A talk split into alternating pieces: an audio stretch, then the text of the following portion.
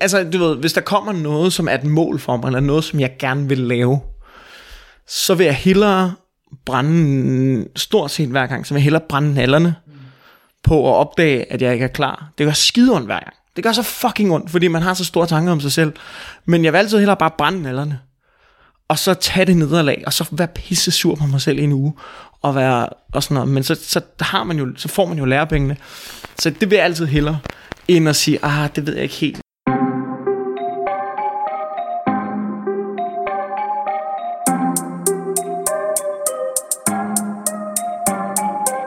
Velkommen til vores nye podcastserie, Snakken der gik med.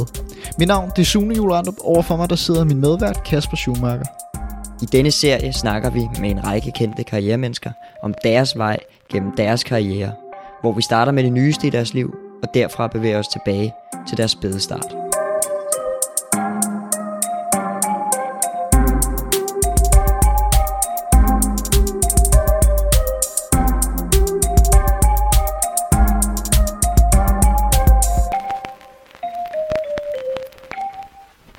Vi sidder her med komiker, tv-personlighed, podcaster og talsmand for den rødhårede minoritet, Ja, Mikkel Klintorius. jo tak. Ja, det om, det om rødhåret, det, det kommer vi ind på senere. Ja, det er så Men, fint. øh, men, men er, det, er det en færre beskrivelse? TV-personlighed, det ved, det ved jeg ikke. Den, den Det, har jeg, det jeg har kan, vi, ikke fået det kan vi på også komme ind før. på. Det kan vi Hva? også komme ind på. Ja, ja, ja, ja. det kan vi også godt tage. Det kan Ja. vi godt tage. Jeg ved ikke, om jeg er talsmand for en rødhår, men det, jeg tager den da også Den, gerne på den, mig. den, øh, den jeg kommer tager vi det helt sikkert på ind mig. på. Du Jeg tager det helt på mig. Det er så fint. Fedt. Konge. Jamen, øh, du kommer fra Tornby. Ja, Du er kendt komiker, som, som vi kom ind på til at starte det er op til diskussion. Jeg er i hvert fald komiker. Du var på scenen første gang tilbage i 2010 som en 18-årig ung knøs. Kan det passe? ja, jeg må måske faktisk... Jeg tror faktisk måske, jeg var 17. du var aller, 17. allerførste gang. Okay, ja. Ja, lige da jeg startede. Men med lidt hoved, hurtig hovedrækning. Ja. Så, øh, så kommer du fra 1992. Ja, Året, hvor vi, vi vinder EM. Over Ja. tyskerne i finalen. ja. John Faxe, Kim Alt Milford. det der. Kan I ikke huske et øjeblik af Nej, jeg tænker, du var... Du Jeg har været en måned eller sådan noget. Ja, måned, Hvis det var om sommeren, så har jeg været... Ja. det omkring. Ja. Inden vi øh, kommer alt for godt i gang med Ja. selve podcasten, så skal vi lige høre dig øh, største begivenhed i 92. Din fødsel eller... Eller EM 92. Yes, Der er ikke blevet lavet nogen film eller dokumentar om min fødsel. Endnu, i hvert fald. endnu. Så jeg vil nok sige, det er nok EM 92. Det er nok EM 92. Ja, det- er dine forældre enige? Hvad? Er dine forældre enige i det? Øh, pff. altså min far er jo desværre ikke mere, så, så det kan jeg jo bare sige, ja, det vil han være, måske, fordi han er en fodbold kind of guy. Øhm, jeg tror også, min mor, min mor, hun er meget pragmatisk anlagt, så selvom hun er ikke sådan en, åh, du er bare min lille øh, stjerne, eller noget, så du ved, hun vil også nok også sige, objektivitet, så er nok hjem 92. Men det har det nok ikke været for hende, skal jeg nok lige tilføje. Ja. Men altså, du, du har også masser af år tilbage til at kunne få den der dokumentar om din fødsel. Det og det kunne jeg. du overveje. Det Altså, jeg. fødslen 92 eller sådan noget. Fødslen 92, Ja. det vil være stærkt. Jeg tror Ja. ikke, der var nogen, der vil se det, men altså... Hvem ville skulle spille dig? I en film, eller hvad? Ja. Ja. Forhåbentlig en, der ikke er født endnu. Forhåbentlig en, der ikke Ja, finder- fordi jeg tænker, hvis man skal, så skal man helt starte med sine unge år, ikke? Altså man skal jo starte, Ja, det ja, er når man er sin... Altså det vil være, det skal ikke være en, der var ældre, så ser man rigtig slidt ud, gør man ikke? Og den vil være lidt ærgerlig. Det vil være lidt ærgerligt, ikke? Ja. Kasper, vil du øh, køre igennem med, øh, hvordan vi ligesom starter hele den her podcast? Hvad, hvad den ligesom skal handle om? Ja, fordi vi går igennem tid, vi starter med lige nu og her, og Ja. så hopper vi tilbage, helt tilbage til, til din begyndelse, dog ikke helt tilbage til, til fødslen, men altså hopper tilbage i tid til, til barndom, til opstart af, som komiker og, og så videre. Så, øhm, så jeg tænker egentlig bare, at vi, vi, skal, vi skal hoppe med begge fødder ned i øh, aftensmaden i går. Det er lige, ja, aftensmaden i går. Ja. Ja. Uh, det var sløj. Jeg var på... Øh, øh, det er for fedt, det der er hyggeligt. Jeg ved, at nu øh, aftensmad i går, så får jeg øh, KFC i Warszawa. Jeg kom, jeg kom Okay, okay, hjem fra ja. Warszawa i går aftes. Så, Det, så det var aftensmaden var Så det er den KFC. helt gode. Hvad? Det er den helt gode. Ja, jeg havde hammerende tømmand. Jeg har til dels stadig lidt tømmand. Jeg har, det har været en hård weekend. Ja. I rammer mig i træt øjeblik. Jeg har været på, på drengetur i Warszawa. Så det har været, været hårdt druk. Jeg det forestiller mig det også har været hårdt druk for at sige det lige ud. på, på, God mad, ud over KFC. Men øhm, altså, jeg kan godt fortælle, kort fortalt, vi er vi er nogle venner, der har min store vennegruppe. Og så har vi været nogle af den her store vennegruppe, der gennem lang tid har indbetalt 100 kroner til noget. Vi vidste ikke, hvad der var. Sådan, så gør vi noget fedt for de her penge.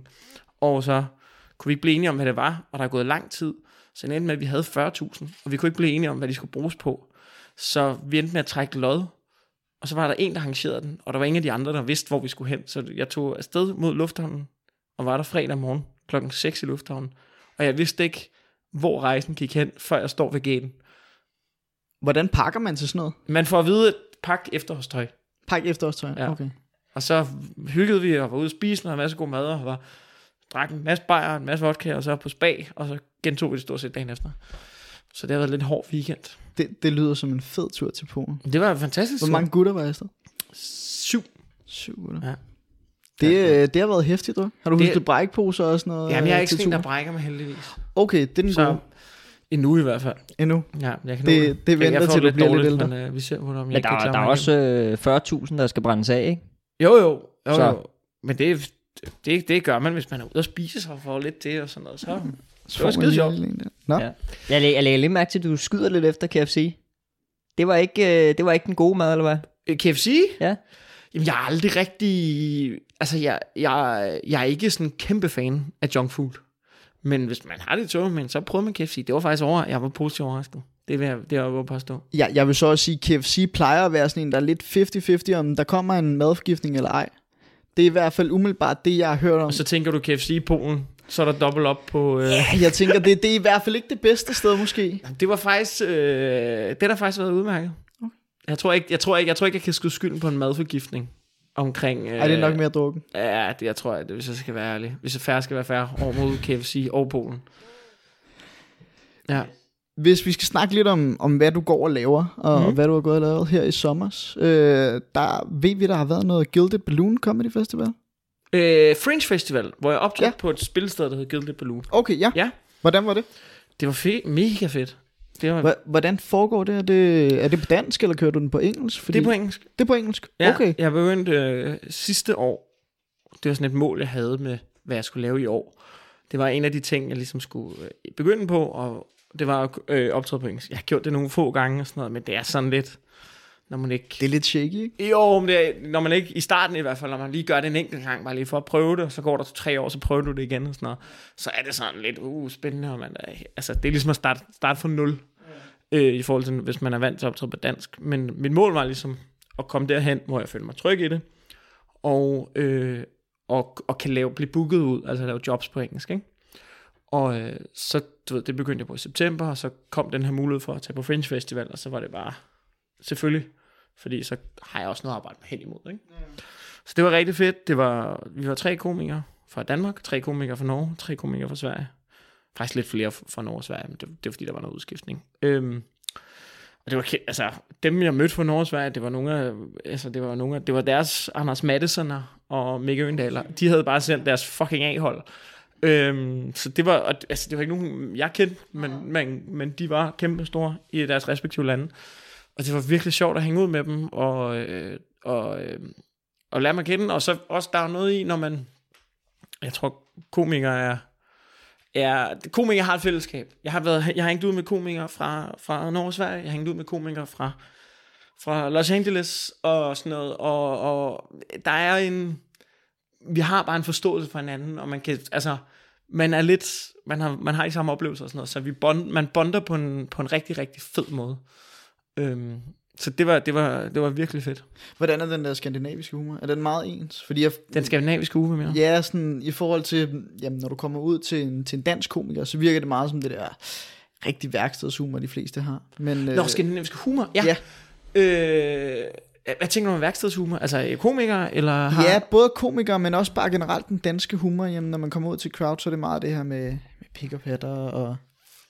Det er jo en kæmpe fordom, som jeg prøver at arbejde benhårdt imod. Ja. Øh, så den vil jeg gerne holde dig op på. Jeg er da egentlig glad for det. Øhm, men jeg tror, det er meget en fordom omkring især dansk stand-up, at det er meget Ja. ja. patter.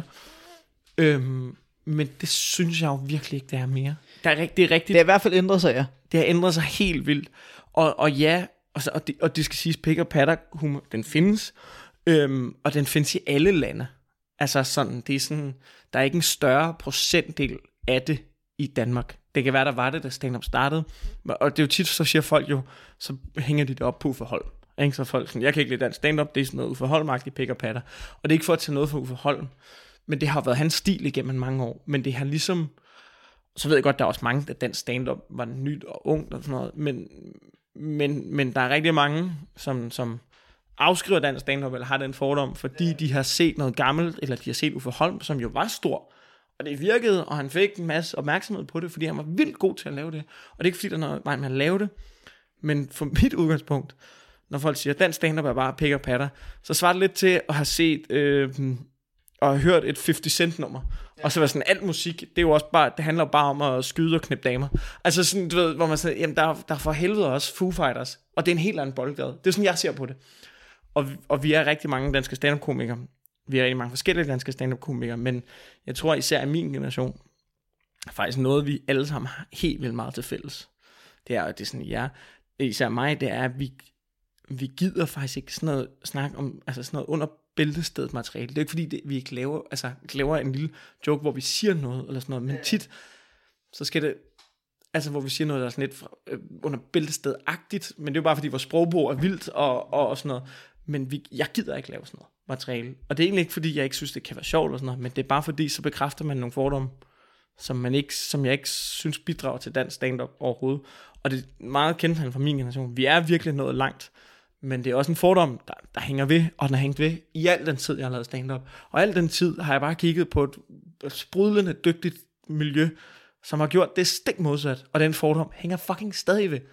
Altså, det, det, jeg ved ikke, hvad fanden jeg skal gøre. Altså, det er, du må prøve at, at få de gamle, gamle kendingen på stand-up-scenen over. øh, jamen det, Det, er, gør, jo, det er jo dem, der har startet, vel? Ja, men selv dem, de jo, altså selv dem, det er jo også bare mange af dem er jo, altså sådan, du ved, hvor, hvor tit hører man ikke, øh, jeg kan ikke lide den stand-up, men også Madison er meget godt, hvor man er sådan, altså Madison er god, men der er også 100 andre, som er vildt gode. Men det er i hvert fald, det er i hvert fald en, øh, en ting, vi kæmper meget for at slippe af med, og som jeg ikke synes er, er sigende for det danske stand-up-miljø i øjeblikket, øh, og hvor det er på vej hen. Så hvad, hvad, hvad er det danske stand-up-miljø så i dag? Hvad, hvad vil du sige, der kunne beskrive det bedst? Frem for den her værkstedshumor og pik og patter. Altså, For det første er det super forskelligt. Ja. Øh, det synes jeg. Men det er jo virkelig altså det er jo, det, altså det er jo bare en comedy generelt ting. Og det er jo lige meget, om det er dansk eller hvad det er. Fordi man kan sige, comedy er under en, en spændende udvikling nu, hvor det begynder at blive mainstream. Altså da jeg startede, så var der altså det der med, at så, der var Madison og der var Mick, og de kunne sælge rigtig mange billetter. Og så kan jeg huske, vi snakkede om, at alle os andre, vi skulle nok bare finde, finde, os, finde os til rette i, at du ved, vi kan lave nogle små ting med stand og sådan noget. Men nu ser du jo bare danske komikere en efter en øh, eksplodere, og man kan... Der er et kæmpe marked for det. Dansk stand-up er jo faktisk det, som ude på spilstederne, er vi jo, er vi jo det, der sælger aller, aller flest billetter. Men stadig, så er mange, der tror, det ikke er mainstream. Eller det, du der er mange, der tror, det er sådan en undergrundsting. Dans, altså stand-up er ikke undergrund. Stand-up er noget af det, der sælger aller, aller flest billetter i Danmark. Men vi har lidt ry for at være sådan lidt... Altså folk tror stadig, det ikke er mainstream og lidt undergrund, så det er sådan noget. Men i virkeligheden, når du kommer ud, så sælger vi jo sindssygt mange. Eller jeg, jeg sælger også okay med billetter, men det er ikke mig, der sælger de her kæmpe sale der. Øhm, men det er også okay. Det er jo en fed position at være i. Alle tror, at vi er undergrund. Men i virkeligheden, så er den stand-up, altså, Så er faktisk meget på benhård. vej frem, ikke? Hvad? Så er I faktisk benhård. Altså i, i, i top det- notch. Ja, det synes jeg, vi, at dansk stand det, det, det, er jo det er blevet meget, øh, vi, vi, der, er altså, vi arbejder hårdt, og vi går op i det, og vi skriver, og vi er også meget opmærksomme på, de, på ikke at bekræfte de fordomme, som er om os, og først og fremmest er det jo altså super forskelligt. Man snakker om sin eget liv, sine egne problemer, snakker om, og, og hvad der sker i samfundet. Nogle er aktuelle, nogle snakker om deres depression, nogle snakker om, øh, altså, altså alt muligt, fertilitetsproblemer, depression, øh, døde, øh, øh døde familiemedlemmers død og sådan noget. Det stand-up kan mange, mange flere ting. Men, men er det så det, der er essensen af dansk stand-up? Og det er det her med, at vi tager udgangspunkt i os selv og vores eget liv nu, og det er ligesom at den historie, der bliver fortalt, hvor man kan sige, øh, det er måske ikke helt det, som man, man, man, man ser i, i England og i, i USA, eller er det også det, man ser i England og USA? Det er også det, du ser i England og USA. Okay. Det er, det er klart, at det er klart, at stand-up det er spændende, helt vildt spændende snak og sådan noget, men, men stand-up har, er eksploderet, især efter Netflix er kommet til. Men, men mm, hvor det måske bare havde en tendens til at være en lidt mere undergrundsagtig ting, det er, du ved, øhm, det, er, det er lidt længere fremme, tror jeg, i USA og i England. Det har også eksisteret i meget længere tid i USA og England. Den kom jo til 90'erne med, med, med Roger Corman og Kasper Christensen og sådan noget. Øh, og har haft 10 år, hvor det var sådan på de snuskede bar og sådan noget. Og ja, der var det jo nok mere, hvad sker der for og min kone, og så videre, og så videre, ikke? Og, og jeg tror, at derfor den fordom også hænger meget ved, det er fordi, det er noget af det, som, da den stand blev introduceret, og der ikke var nogen fordom, så var det det, man blev serveret med. Og det var det, der virkede i mange år. Ikke? Og, så, og så blev det ved med at virke, men samtidig med, at, at men det var måske det eneste indtryk, folk fik i lang tid. Og det er derfor, den fordom kommer. Det er jo ikke, fordi den det kommer fra, det er ikke noget, folk finder på, når de har den fordom. Men stand-up er jo, er jo måske udviklet sig fra at være det her snæver hvor man skulle være en hvid mand i 30'erne, der var sådan, hvad sker der for min kone? Hun har også fået hængepatter, og hold kæft, den grim trøje. Det, er det sin Berbers flag, du har på, eller et eller andet, ikke? Du ved, sådan noget, du ved, lidt hygge, racisme, hygge, ja, sexisme-agtigt noget og sådan noget. Og, og, og jeg tror, så kom der en ny generation, da jeg startede, og nu springer vi tidslinjen. Det ved jeg ikke, om man tæller. Det, det, det bare, du okay, springer nej, bare, nej, nej, så kører men, vi der tilbage på sporet. Men jeg, men jeg tror, at, at det, især min generation, da vi startede, generationen over mig, der var ikke noget mål med at lave stand-up. Det var noget, man gjorde, og så lige pludselig kunne man leve af det. Og folk, det var ikke noget, folk regnede med. Men da jeg startede, så skulle jeg vælge mellem at tage en uddannelse, eller gå all på stand-up. Så stand-up var min uddannelse. Mit mål har hele tiden været at kunne leve af det. Okay, ja. Fordi, og det er sådan, det er nu også. Dem, der, dem, der bliver, selvfølgelig er der folk, der prøver det af og sådan noget. Men der er ikke plads, hvis du gerne vil være stand-up-komiker, så er der ikke plads til folk, der lige prøver det af og prøver at hygge det på hobbyplan så kan du godt få lov til at optræde et par gange og sådan noget. Og det er ikke fordi, der er nogen, der siger, hov, du går ikke nok op i det, ud med dig. Det er ikke sådan, der er politi. Men det, det, hvis du skal bare, altså, bare starte med at have nok senetid, så skal du gå så all in på det, at der er ikke tid til, altså, der er ikke tid til alt muligt andet. Du bliver nødt til at gå all in. Altså, gå virkelig all in på at sige, det er det, jeg tror på, det er det, jeg skal. For ellers har du ikke en fucking chance.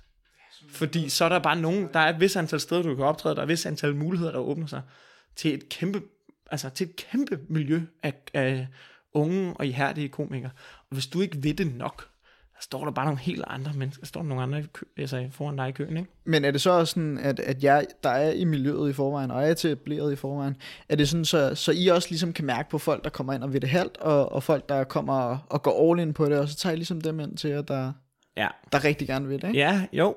Altså, igen, det er jo ikke, fordi der står nogen med en sort nej, bog, nej, eller nej. nogen og peger, altså sådan fungerer det jo ikke, men, men det er jo klart, at man, der bliver jo lagt mærke til dem, som bliver ved, og bliver ved, og bliver ved, og prøver hårdt, og arbejder hårdt, og gentagende gange, og sådan, du ved, og i virkeligheden så handler det ikke, altså, der, jeg, jeg har mødt masser af folk, jeg har sådan, altså nye folk, som man snakker med, måske vil de have nogle råd, det ville jeg også selv sindssygt gerne, da jeg var ny og startede, øhm, men, men du ved, jeg har bare stået og snakket med folk, som er sådan, Nå ja, men lige i øjeblikket, du ved, så øh, jeg skal lige være færdig med at lære at spille bas, øh, du ved, og så, øh, du ved, så har jeg også et, øh, jeg har også den her, øh, du ved, jeg skal lige have lidt praktikforløb, men om tre måneder, så, så kommer jeg til, og jeg har bare lyst til at sige, prøv at høre, du spiller, det kommer aldrig til at ske.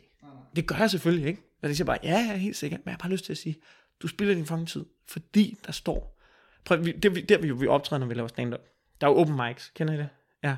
Hvor man som komiker kommer ned og prøver sit materiale af, ser er det godt nok, kan jeg tage med på job, skal der være med i one man show, så videre, så videre. Der er, jo, der er en vært på, og så er der måske plads til otte komikere. Den vært, verden er den, der booker. Han laver sådan en opslag i sådan en gruppe, vi har på Facebook, hvor alle, der vil lave stand-up, er velkommen til at komme ind. Når han siger, hey, jeg har været på Bartof på tirsdag, eller hvad fanden den er, like hvis du vil på, det er sådan et opslag.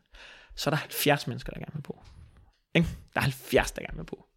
Det er det, du er op imod. Og ud af de 70, så er der måske 10 af dem, der er professionelle, kind of, agtige. Og det er måske ikke engang sådan, det kan også være de semi-professionelle. Ikke? Og så resten er bare folk, der gerne vil være komikere, eller gerne vil prøve det, eller bare gøre det lidt på hobbyplan-agtigt.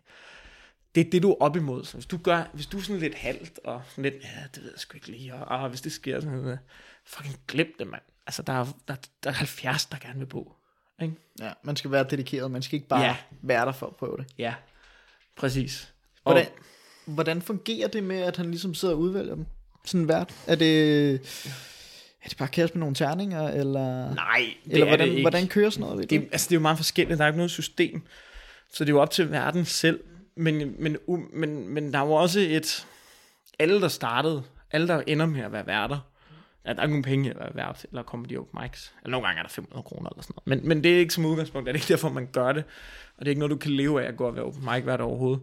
Men, men øhm, det fungerer på den måde, du skal jo sammensætte en aften, og der sidder en masse publikummer. Og hele det her open mics er ligesom grundessensen af comedy-miljøet. Altså, det er det. Det er der, hvor du lærer det. Det er der, hvor de dygtige, og de erfarne, og de professionelle kommer ned og tester deres materiale af. Det er der, hvor de nye lærer at stå på scenen og lærer at lave stand-up. Så det hele, det er der, hele økosystemet starter, og det er grundbasen. Og alle har brug for de her open mics. Både de nye og de erfarne har brug for det her open mic system. Så der er også en, altså vi værner os om vores scener Ja, på en måde. Og en værts opgave er ligesom at sørge for, at der er en god aften for publikum. Aftenen skal helst vare omkring de to timer, så er der plads til otte. Men det kan heller ikke bare være otte mennesker. Det kan heller ikke bare være otte fucking newbies. Det kan ikke være otte, som har prøvet det før, fordi fakta er, når du er ny, så er du lort. Det er alle nye. Du, ved, nej, men du kan godt, for du kan være god og dårlig aftener, men det, du er uerfaren og sådan noget, og det, og du ved, altså erfarne mennesker kan også være dårlige, eller møde op med dårligt materiale, fordi de tester af og sådan noget, men som udgangspunkt, nye folk, det er ikke særlig godt. Det tager tid at blive en god stand komiker og det kræver tid på scenen. Derfor kan vi ikke bare sætte otte nye på. Så derfor så sætter du også nogle, nogen på, der leverer. Du sætter måske seks dygtige, erfarne, det er ikke som er professionelle, men folk, du ved, der kan levere. Og så er der plads til to-tre nye folk, som du ikke aner, hvem er. Som du bare giver en chance. Og så er der nogle scener, der er det bare, hvis du er ny, glem det, så må du tage på nogle af de andre open mics, arbejde dig hen mod nogle af de lidt mere etablerede, og så videre, og så videre, ikke? Øhm, ja, så det er sådan, det foregår. Men Så det, så det er sådan en stige, man langsomt går op af, og, og langsomt bliver man bedre, Ja. og så kan man komme på de bedre steder og sådan noget. Ja. Øh, fordi hvis vi hopper videre, så... Det er jo så også her, til, her i sommer, men mm. øh, du var på bøgescenen til, Ja. til Skanderborg, Smukfest. Mm. Ja. Det er jo, altså hvad, hvad, hvad er det? Er det Wembley for... For komikere. Ja, ja, det kan man godt, eller det, det tror jeg meget, kommer meget an på forskellige komikere. Jeg tror, der er nogle komikere, som, ej, det er sgu ikke rigtigt. Jeg var på med, altså selv, Øndal, han går så altid cirkler omkring, altså om sig selv, uanset hvad, men, men det, er, det, er, det er sådan en spot, som, det er sådan en spot, som, det er sgu lige meget, hvor erfaren du er, og hvor meget du har under bæltested, altså ikke under bæltested, men mange, hvor meget, hvad hedder det, hvad er udtrykket? Hvor meget du har i bæltet, ikke? Altså, Ja, hvor, hvor erfaren du er, så, så er det sådan en, den, øh, den vil man gerne have går godt. Øhm, så jeg, jeg, jeg har lavet det to, det var anden gang, jeg lavede det. Øhm, så det, øh, det, er, det er et mål for rigtig mange komikere, og, og det var det også for mig. Står man og kigger lidt ud sådan, nu, nu har jeg fandme gjort det. Også selvom det er anden gang. Øh, ja, fordi man kan sige, især første gang, der, første gang jeg var på, der, det var det er en del år siden, der var jeg der var jeg mindre erfaren i forhold til det med at optræde for det første på festivaler, men også på så store scener. Så jeg, jeg, jeg kan huske, jeg lavede nogle fejl i mit valg af materiale. Det gik fint, men der var bare sådan bagefter. Altså, jeg følte mig bare 10 gange klogere, da Ja, jeg var færdig. klar, klar. end da, fordi det er sådan noget, du kan bare først, det er sådan noget, man lærer af at prøve det. Øh, og øh, hvad er det nu, øh, så der, og jeg nød det ikke rigtigt, at jeg stod deroppe, fordi jeg var sådan, det, ja, det skal gå godt, så man sådan arbejder hele tiden på at hive det frem, for måske at stå og nyde det. Og det var også noget, der ærede mig bagefter, kan jeg huske. Men i år, synes jeg, var jeg er meget tilfreds med, var jeg meget tilfreds. Det fyldte rigtig meget, også fordi, at, at jeg ville have, gerne have, at det gik godt. Øh, og så var jeg meget nervøs i forhold til materialevalg, jeg lavede. Snakkede noget om, at jeg havde tabt penge på aktier. Ja. Det var sådan, hvor man tænker, okay, de er også fulde. Ja, rammer, rammer det, man sådan altså, ikke for altså, jeg ryger ja. det helt hen over hovedet på dem her, Ja, ja. Men, men jeg synes selv, det var en ret stærk bit. Øh, og så er det jo, et- Skanderborg er et meget voksen festivalspublikum, så jeg tænker, okay, så kan jeg måske lige bonde med nogle af de her voksne, som er ligesom, jamen der er jo mange, du ved, i du ved, 30, 40, 50 plus-agtigt segment. Og nogle gange, når man står som sådan en, nu er jeg blevet lidt ældre, men, men du ved, når man står og snakker om sådan noget som aktier og sådan noget, så kan det, nogle gange kan de godt være sådan, hvad fanden snakker om knækken om, det ved han ikke en skid om. Det, det er måske også, nu sidder du her i t-shirt og et par track pants og, Ja, og en ja. kasket. Altså det, der er lidt forskel på, på dem, man normalt tænker, det er sådan nogen, der investerer i aktier. Ja, det er mere ja, ja. sådan uh, Jeg er også pisse dårlig til det, altså. så, du Okay. ja, der, det, bitten handler om, at jeg har taget penge. Hvad, Fordi hvad har du investeret i? Ja, for alt muligt lort. Jeg har da ikke... Det var, jeg, jeg, altså, Har du investeret i kryptovaluta? Nej, der, der er heldigvis, okay. Der nåede jeg ikke hen. Det var da fandme tæt på. Men, men, øh, men, men, det, men, men øhm, ja, altså, så, så, det, så det jo også bare i forhold til sådan noget med materialevalg Mm, og sådan noget, men, men det gik skide godt, og jeg leverede, som jeg gerne ville, og sådan noget, ikke? så det var, det var rigtig dejligt. Og jeg nød det, og nød det. Det er en vild scene at stå på. Det er ret sindssygt at stå der. Men, men det må vel så også være fedt, når man ligesom første gang har tænkt, åh, den ramte jeg sgu ikke helt i røven. Ja, men der er noget i, at når man øh, gør ting og oplever og, og, og føler sig udfordret, mm. og så ligesom, det er, jo, det er jo et hårdt slag, når man ligesom får nye muligheder, mm. og så føler ikke, at man, åh, oh, den var jeg ikke klar til endnu. Og så ser du måske nogle kollegaer, som var, som du har set på, mm, altså I var ligeværdige, eller vi var vi, vi er samme sted, vi struggler med de samme ting, og så lige pludselig kan du se en kollega, der, hvor du tænker, vi er samme sted, og så ser du ham eller hende næle den. Ikke? Og du føler, den, du følte, og jeg var simpelthen bare ikke erfaren nok, agtig. Øhm, øh, så derfor var det en stor lettelse, og en stor, at, at jeg ligesom kom ind, og altså, jeg var slet ikke den bedste til det show der, altså det var slet ikke fordi, det, at jeg myrdede eller sådan noget, men det er også altid, når der er mange på, og man har 6 minutter, og hvornår i showet man på, alt sådan noget, men, men bare det der med, jeg kom ind, jeg havde et fint show, jeg leverede som jeg ville, jeg havde publikum med mig, og du ved, gjorde mine ting, Så, så, hvad, så hvad er det man så hvad er det man lærer af det? Altså er, er lektien så bare okay, jeg var ikke jeg, jeg følte mig ikke klar og, og jeg skulle måske have ventet lidt eller eller kan man overhovedet tale om at være klar før man har gjort det? Altså, jeg har jo sådan et udgangspunkt i, at jeg siger ikke nej til, til... Altså, du ved, hvis der kommer noget, som er et mål for mig, eller noget, som jeg gerne vil lave, så vil jeg hellere brænde, stort set hver gang, så vil jeg hellere brænde nallerne på at opdage, at jeg ikke er klar. Det gør skide ondt hver gang. Det gør så fucking ondt, fordi man har så store tanker om sig selv. Men jeg vil altid hellere bare brænde nallerne. Og så tage det nederlag, og så være pisse sur på mig selv i en uge og være og sådan noget. Men så, så, har man jo, så får man jo lærepengene. Så det vil jeg altid hellere, end at sige, ah, det ved jeg ikke helt, om jeg uh, er klar så bare til. prøve den og give det gas, ikke? Ja, men nu har jeg så lige, nu har jeg faktisk lige gjort det modsat med noget. Men det var også fordi, Okay. at, det var ikke så, det er ikke så stor en ting, men, men det var sådan en ting, hvor jeg kan mærke, nu har jeg, der er lige lidt for meget på tallerkenen lige nu, til at jeg kan overskue det også. Øhm, af forskellige ting. Så, så, men det er altid sådan en, øh, det var fordi, det var, jeg blev spurgt, om jeg ville, var interesseret i at øh, opvarme for en amerikansk komiker, der kommer til Danmark. Okay, ja. Og der kunne jeg bare lige mærke, det, det, det, der er lige, det, det kan jeg ikke lige, det kommer Det- til det at er lidt- fylde. ja. Ja. Jamen også fordi jeg er lige i gang med at, at få styr på nogle andre ting i forhold til sådan, så kan jeg bare mærke, det, det, det vil jeg gerne gøre, men, men det skal lige være, når jeg kan fokusere ordentligt på det. Ikke? Ja. Men Men det det, så, der- det var, så det var noget med tid i forhold til og ikke så meget med det andet. Ja, ja, altså sådan også, også bare, jeg kan mærke, det vil, jeg hader at gøre ting halvt. Jeg hader det der med at gå op, altså sådan en ting er jo at, at gå op og tage en chance, og så prøve at være,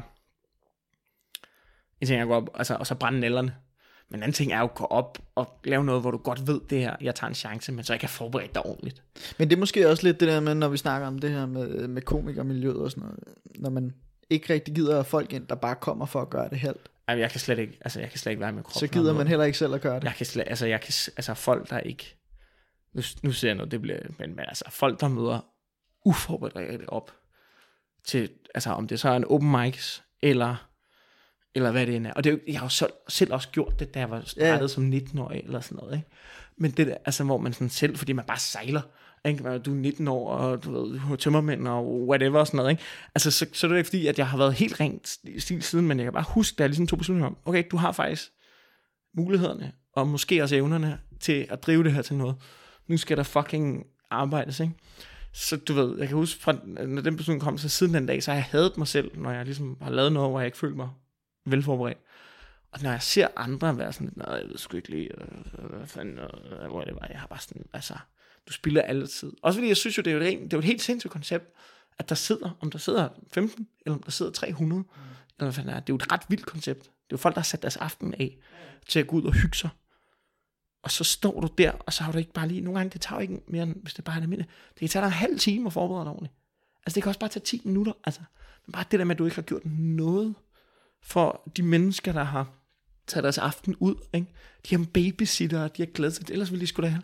Altså sådan, du ved, også bare det der med, hvis du er dårlig, og ikke engang, hvis du, altså en ting er at være dårlig, fordi du tager en chance, en anden ting er at være uforberedt. Det kan folk også godt se. De kommer aldrig igen. De, hvis jeg ser en komiker, altså også når jeg er udlandsk, når jeg er til stand-up, hvis jeg ser en komiker stå og have sådan lidt en lad attitude, så er jeg bare sådan, jeg kommer aldrig til at komme billet til dig igen. Det er det værste, jeg ved. Er, er der noget, hvor du har tænkt, fuck, det kunne jeg godt have gjort bedre? Altså sådan, hvor du tænker, det er fordi, jeg ikke har forberedt mig ordentligt. Har du oplevet det? Ja, ja, ja, ja masser af gange. men- hvor du virkelig fortryder det?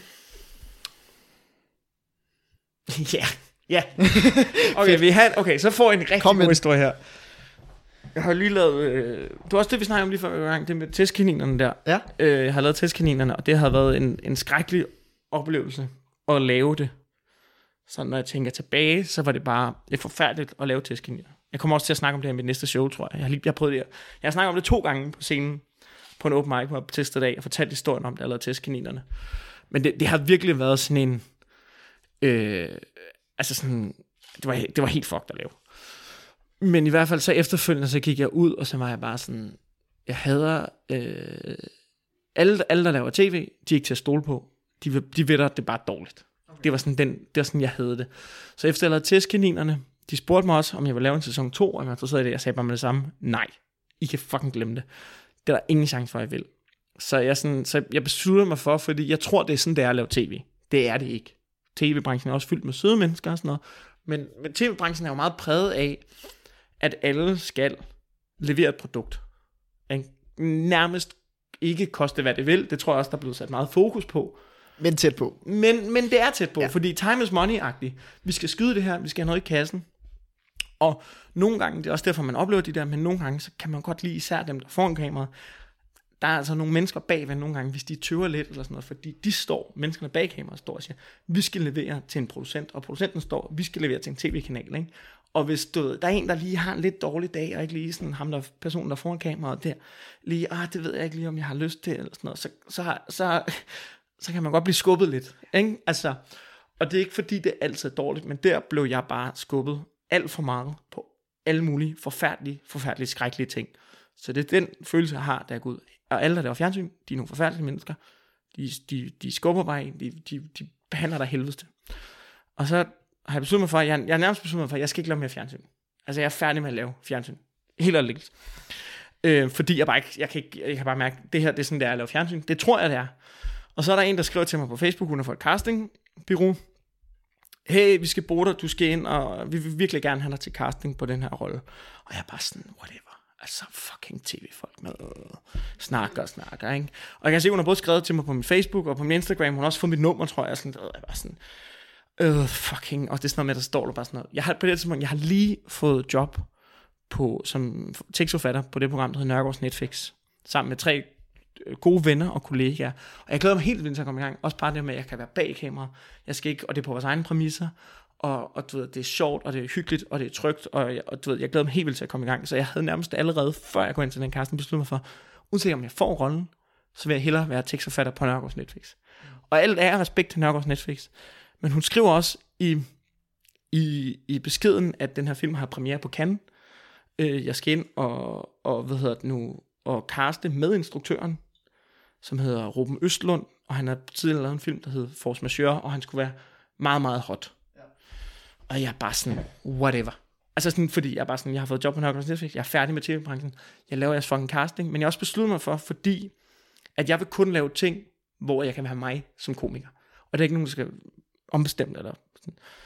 Så jeg, altså sådan, det er ikke nogen, der skal fuck med overhovedet. Så jeg besluttede mig for, at jeg går ind til den her casting, og jeg tror måske endda, jeg har lidt tømmermænd til casting.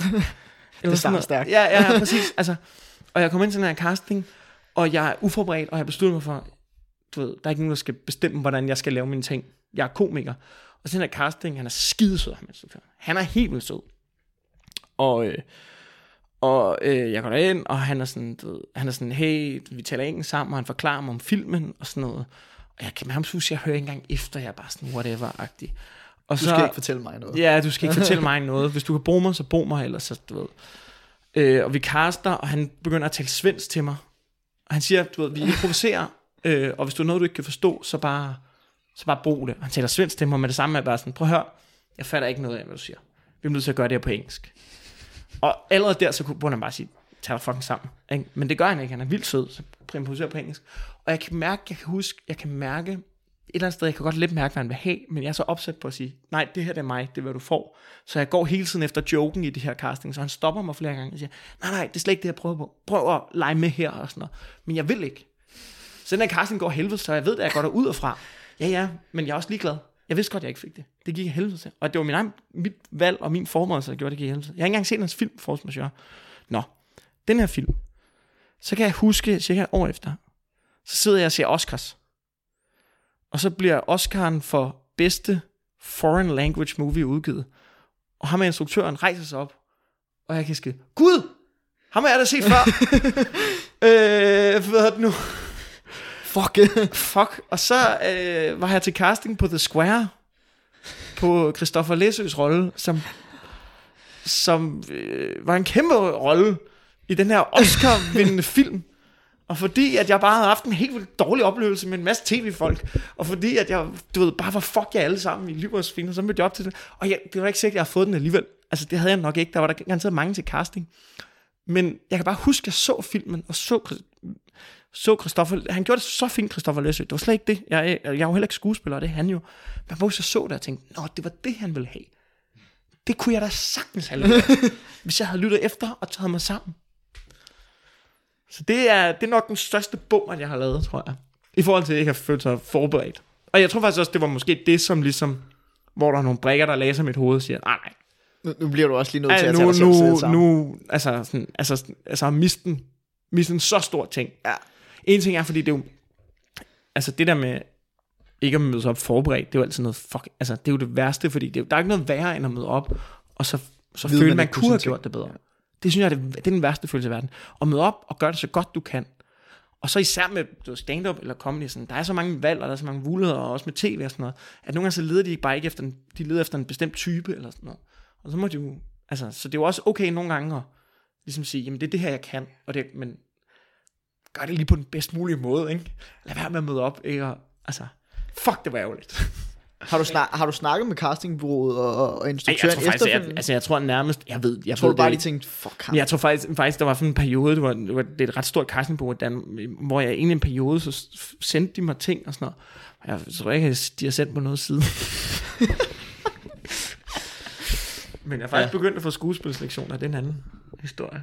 Men øhm, fordi jeg tænkte, okay, jeg vil faktisk gerne lære at lave skuespil. Jeg synes, det er spændende. Har du noget i pipeline i forhold til skuespil? Eller, eller er det bare for hyggens skyld? Overhovedet ikke, det er bare for at prøve for det lidt af? hyggen, fordi jeg tror også, det vil gøre mig til en bedre komiker.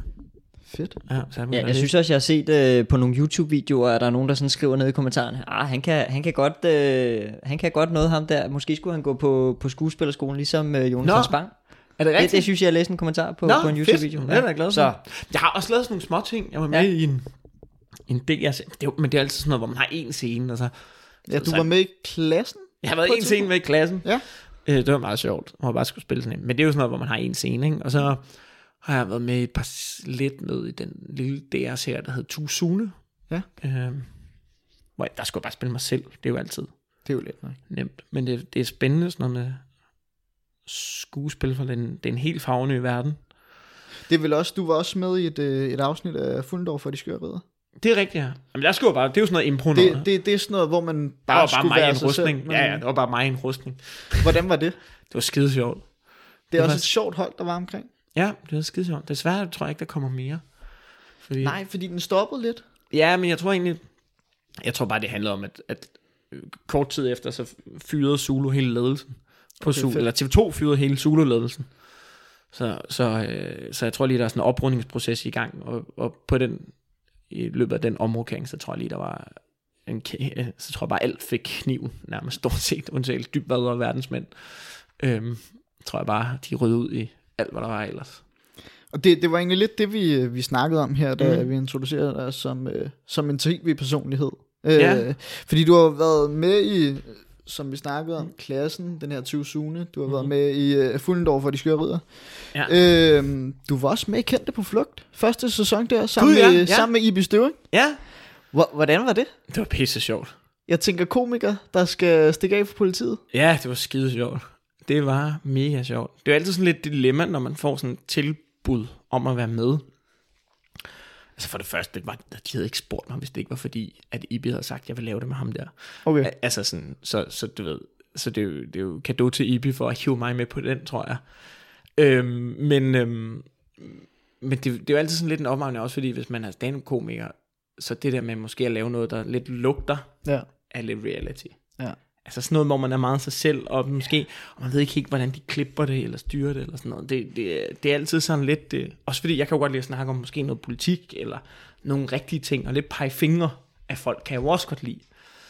Så det der med, vil det mudre det billede, det er altid den overvejelse, ja. jeg gør mig, når jeg siger ja til ting. Vil det ødelægge noget for, hvordan folk ser mig som stand-up-komiker? Øhm, og den var lige på vippen, den der. Men, men, men jeg synes, det så endte dejligt, og det var vildt sjovt at lave. Hvordan introducerer de det for? Nej, men som det var. Eller sådan noget. Men, men man er altid lige lidt på stikkerne Ja. omkring, fordi det var også første sæson. Ja, altid, klart, når det er første sæson, det. så ved du ikke, hvad... Altså, hvad, du ved aldrig rigtigt, hvad det er for et program. Altså, nogle gange så hører man historier om, at de... at når, når de samler et hold af forskellige mennesker, der skal være med, så fortæller de jo også lidt, hvad folk gerne vil høre at lokke dem med. Ja, og så, klart. du ved, jeg har en, en historie om, om folk, der lavede, dengang der blev lavet Zulu Djævle Race. Ja.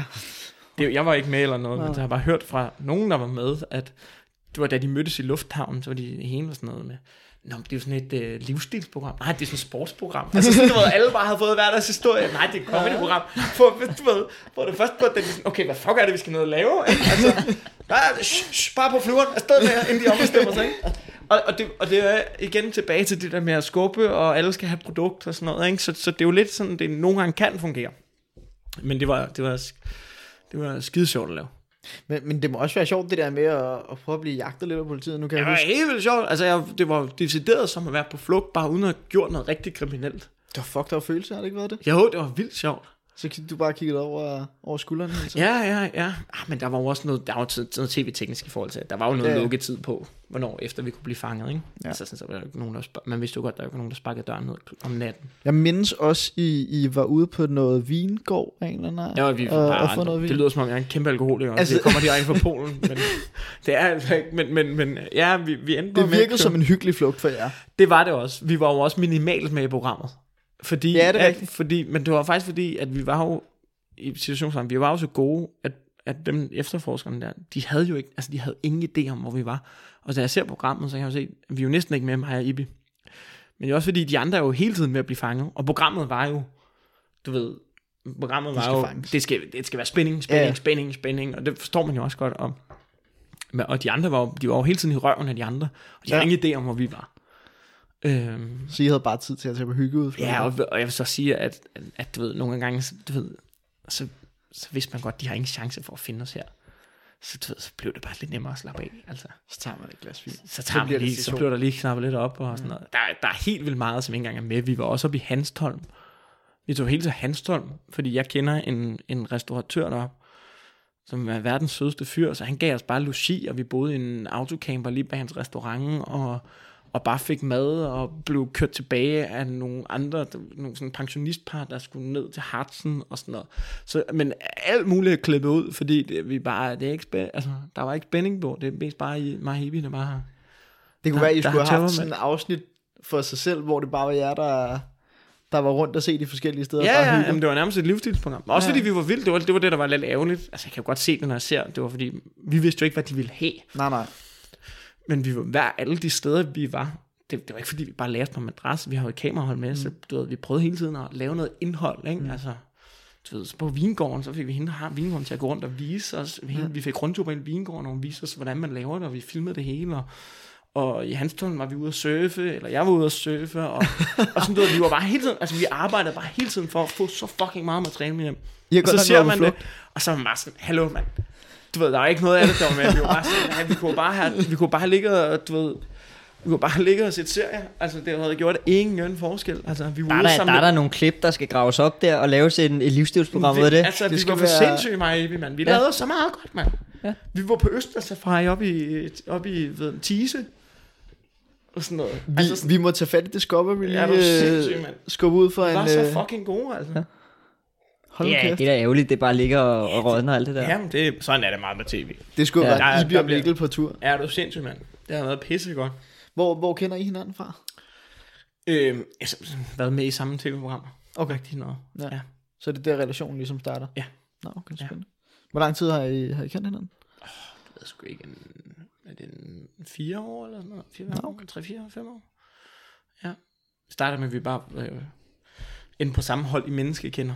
Ja. Og så du ved, var der bare god stemning og sådan noget. Og du ved, så tror jeg også bare, at, at især når, især, tit så er det jo sådan med komikere, så bliver vi peget op med nogle af de der kendte tv-personligheder eller sådan noget. I sådan noget, du ved, panelprogrammer eller whatever det er. Sådan noget. Og der tror jeg, mange, der er mange, der gerne, der, det er, der er mange, der gerne vil have fat i Ibi, og måske et eller andet program, hvor der også skal være en komiker. Så har hun været rigtig sød tit til at sige, så skal få fat i ham. Fordi at, at øhm, fordi jeg tror, der er god stemning, og så, så, så tror jeg også, at komikere har en tendens til, vi kan godt være skræmmende i sådan nogle programmer for folk, der ikke er komikere, mm. fordi vi fylder meget, og vi har ikke noget imod, at der bliver mærkelig stemning, og vi har ikke noget imod at sætte, sætte de andre ud på dybt vand. Nej. Fordi nogle gange, når andre er på dybt vand, så er vi i kontrol. Ja. Giver det mening? Ja, klart. Så jo mere vi kan få det hele til at sejle omkring os, jo mere i kontrol kan vi Ja, være. jo bedre har. I det. Det, er sådan, det kan du faktisk også nogle gange se, hvis du ser nogle tv-programmer og sådan noget med. Det, vi, I god aften Danmark, der er også nogen, der har de redselslagende for os med nogle gange. Øh, fordi de kan, det kan finde på at blive helt vildt. Men det er, sådan, det er lidt den måde, vi kan have kontrol på. Og der tror jeg måske også, det er bare ikke altid det, sådan, det bliver det bedste program. Men, øh, men der, der, der har jeg måske ved sig selv, der er måske meget god til ligesom at lege med lidt mere på den ordentlige præmis, så alle er glade. det. Det må ellers være en fed karriere, ligesom at kunne, kunne sidde og gøre tingene akavet, og kunne sidde og... Ja, men der er Og også skabe nogle- en lidt sjov ja, stemning. ja, ja, ja, ja, det er jo skide sjovt at gå ind og lave rav i den. Ja, ja. Det er da skide sjovt, også fordi der er jo ikke noget, for os er der jo ikke noget i, at en komiker kommer ind og laver rav i tv-program, der, der vil folk nærmest være sådan, ja, det er en komikers og arbejdsopgave, eller det er det, man Jeg, gør. jeg vil da ikke? sige, det er fedt. Altså, Ja, det, er det er det er fedt, noget af det der giver sådan lidt uh, spicer lidt det gør, op. at det og- spicer ja. og, og sådan noget, og det er, men, men, men super så meget med er jo også, at de eneste, der ser gode ud, når en komiker vender sig og lavet rav i den, en det er komiker. komikeren. Ja. Ja, Og, og der er jo måske nogen, der har brugt en hel uge på at tilrettelægge, eller du ved, gøre det her program klart, og lave et program, og så går du derover og siger det der, og så kommer der bare en eller anden ind, og bare river gardinerne ned fra væggene, ikke? Og, og, så, og på den måde, så, så, er det jo også, så er det jo også en balancegang i, altså, så er det jo også lidt en balancegang i, hvor, hvor meget skider du egentlig på nogle andres arbejde. Eller Når man nogensinde det, ikke? ud i, når, at der er nogen, der ligesom bliver sure over det. Altså, jeg, jeg, synes, jeg har ikke oplevet Du har ikke oplevet men, men jeg ved i hvert fald, og jeg tror også, komikere er blevet meget bedre til det, fordi til. Men jeg tror måske, der er nogle komikere, som har været... Så er der nogle komikere, som har lidt, det har lidt været deres ting at komme ind og prøve at lave, lave rav i den og sådan noget. Det kan godt gå lidt ud over nogle... Øh... men, men så ved man vel også, hvad man får. Altså, jeg tænker også sådan en stormester, hvor der også nogle gange er nogen, der, nogle komikere, Ja, men der, der- der får, det- po- der, der får, point, mm. får point for nogle ting, som måske ikke mm. var de bedste ting, og så er der nogen, der virkelig har lagt noget effort i det, og Ja. de bliver bare sådan, det var ikke sjovt. Ja, ja, ja. Og det er, jo, altså, det er jo altid det. Men det er også derfor, komikere... Der er ikke nogen komikere, der, der ikke gerne vil lave stormester. Mm. Altså, inklusiv mig selv. Altså, du ved, så, så det er jo, det, og det er jo fordi, det netop er, den er helt perfekt. Ikke? Det er jo program, der er lavet til, ja. her kan I få lov til at lave alt det rav i den. Og en ting er, at men du ved, rammerne til det, og man bliver belønnet for det. Ja. Og derfor er det meget tiltalende for komikere at være med, fordi man kan få lov til at være sig selv, og man kan få lov til at være sjov. Og det, det tror jeg bare, at rigtig mange synes, er, kunne være rigtig fedt. Ikke? Har du fået tilbudt det endnu? Nej, Men du vil gerne. jeg vil meget gerne. Jeg har også været tæt på, Du har været tæt på. tror jeg. Eller jeg har i hvert fald været til samtale, men blevet vraget på målstregen. Hvad for en sæson var det? Øh, var det med var den sæson med øh, Annika Åkær og Breinholt og Okay. Trane og Mohammed Habane. Det, Så der det var var, nogle det var også en med god der. sæson. Ja, måske for mange, hvis Ja, jeg også var med.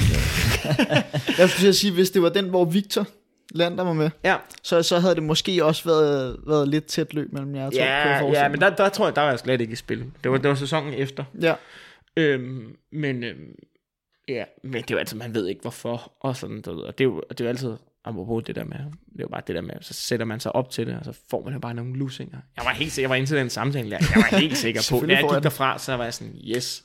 Også fordi der var virkelig langt, det var sådan en periode, hvor, hvor jeg selv synes, det synes jeg stadig, at jeg er et oplagt valg. Men der var også mange, der var sådan, hvorfor er du ikke med i Stormester? Du er, du er oplagt i Stormester. Og jeg sådan, jeg ved det fucking ikke. Og så ringer de, og så er jeg sådan, yes, der var den, nu kører den. Med Clintorius, han skal i Stormester. Indtil det der møde der, synes bare, det går skide godt.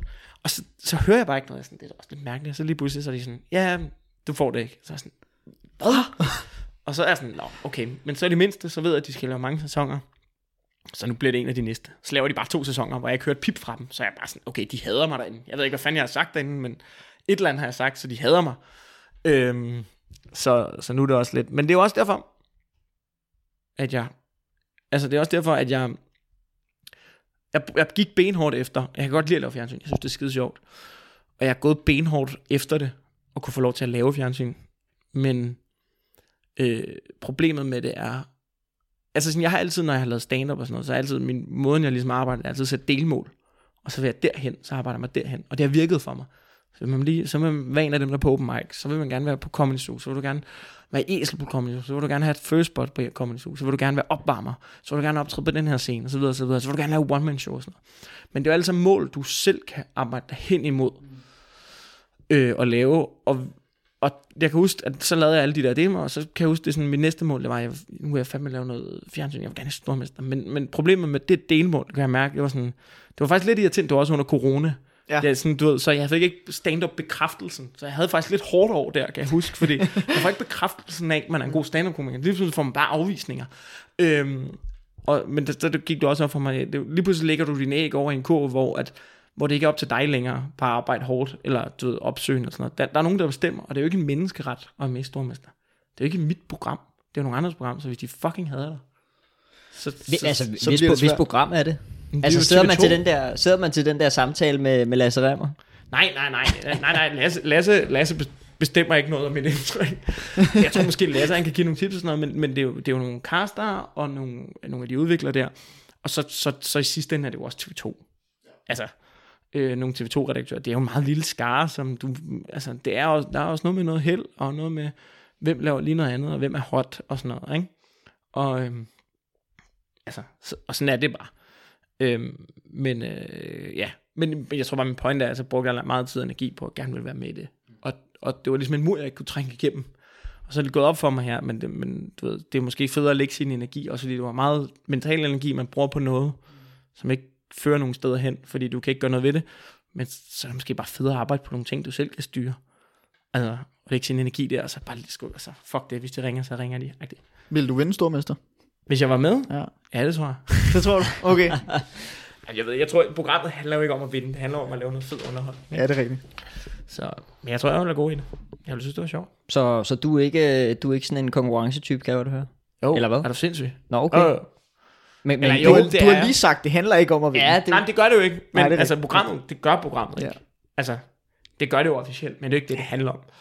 Men, men jeg vil, fordi jeg også er en sportsmand, kind of guy. altså sådan, du ved, så vil jeg også gå efter at vinde, tror jeg. man kan godt mærke, at der er nogen, der er derinde for at vinde. Ja. Men Og det så er der nogen, der bare er der til for sjov. Ja, ja, og, det, og begge dele tror jeg er nødvendigt. Hvis alle bare var der for sjov, så vil, så vil, så vil det jo være ligegyldigt. Ja. Men det, det er jo også sjovt at se en, der er sådan, nej, hvorfor får jeg lortepoint for det her? Ikke? Altså, Klart. Jamen, øh, vi skal lige lidt videre til, øh, til en marker, som du har haft, og som, så vidt vi kan se, øh, du har kendt i lang tid. Mm. Du har lavet en podcast med ham. mm, Laver det stadigvæk. ja, Jacob Wilson. ja, Det starter i 2017, så vidt vi kan se. det kan godt passe, ja. Ja. Hvordan, øh, hvordan sætter man det i stand? Det var så vidt vi kan se, det, det, det er før dit første one-man-show, Hvid, Hvid Skyld, der kommer mm. Ud i 18. Øh, hvordan, hvordan startede det? Fordi han er relativt etableret på det tidspunkt. Ja, Jamen, altså, vi er jo bare gode venner. Ja. Så han, så vi begge to store, vi er store fans af Bill Burr, og han har den podcast, der er Monday Morning Podcast, som er jo bare sådan en podcast, hvor han bare tænder mikrofonen og bare rambler. Øhm, og vi havde sådan begge to lidt leget med den idé også. Og så, øh, så snakkede han om at gøre det alene, så var jeg sådan, jeg gad ikke gøre det alene. Mm. Øhm, jeg synes, det er sjovere at være flere. Klar. Og så var han sådan, og så kender han bare, du ved, han får alligevel aldrig gjort alene. Altså, du ved, han får ikke sat sig ind i at uploade og sådan noget. Så jeg prikker bare til ham et par gange og siger, hvad? Hvis du beslutter for, at vi skal være to, så vil jeg gerne være ham, der laver det med dig. Og så gik der lidt, og så var han sådan, så lad os gøre det. Og så er vi bare blevet ved, og synes, det er skide sjovt og sådan noget. Altså, vi tjener ikke en krone på det, eller noget som helst, men øh, Men hvordan er den relation? Fordi altså, udefra set, så synes jeg, det virker lidt som om, at han, han har været relativt vigtig for dig i, Ja. i forhold til din karriere og, og hvad du har lavet. Ja, men jamen, altså, altså vi jo, jeg tror i virkeligheden er vi jo bare, øh, øh, venner. Altså, jeg møder jo egentlig Wilson, da han, det tror jeg ikke er sådan en hemmelighed, men jeg tror, han, han har en lille smule, han har en lidt hård periode i sit liv, tror jeg. Øh, han er sådan i start 30'erne og sådan noget, og øh, han har lige gået fra en kæreste og sådan noget. Og jeg er bare ung og lige startet med at lave stand-up, og, øh, eller ikke lige, jeg tror jeg start 20'erne, ikke? Og sådan noget. Og vi, vi klikker bare, fordi han, du ved, jeg tror, han har sin anden ungdom lige der. Og du ved, jeg har min første ungdom. Og vi er egentlig ret ens, så har det sjovt, og har de, mange af de samme interesser og sådan noget. Så, så jeg tror egentlig bare, at vi, vi, vi bonder der, og så tager mig med som opvarmer på hans one-man-show. Og så er vi, har vi bare været virkelig gode venner lige siden.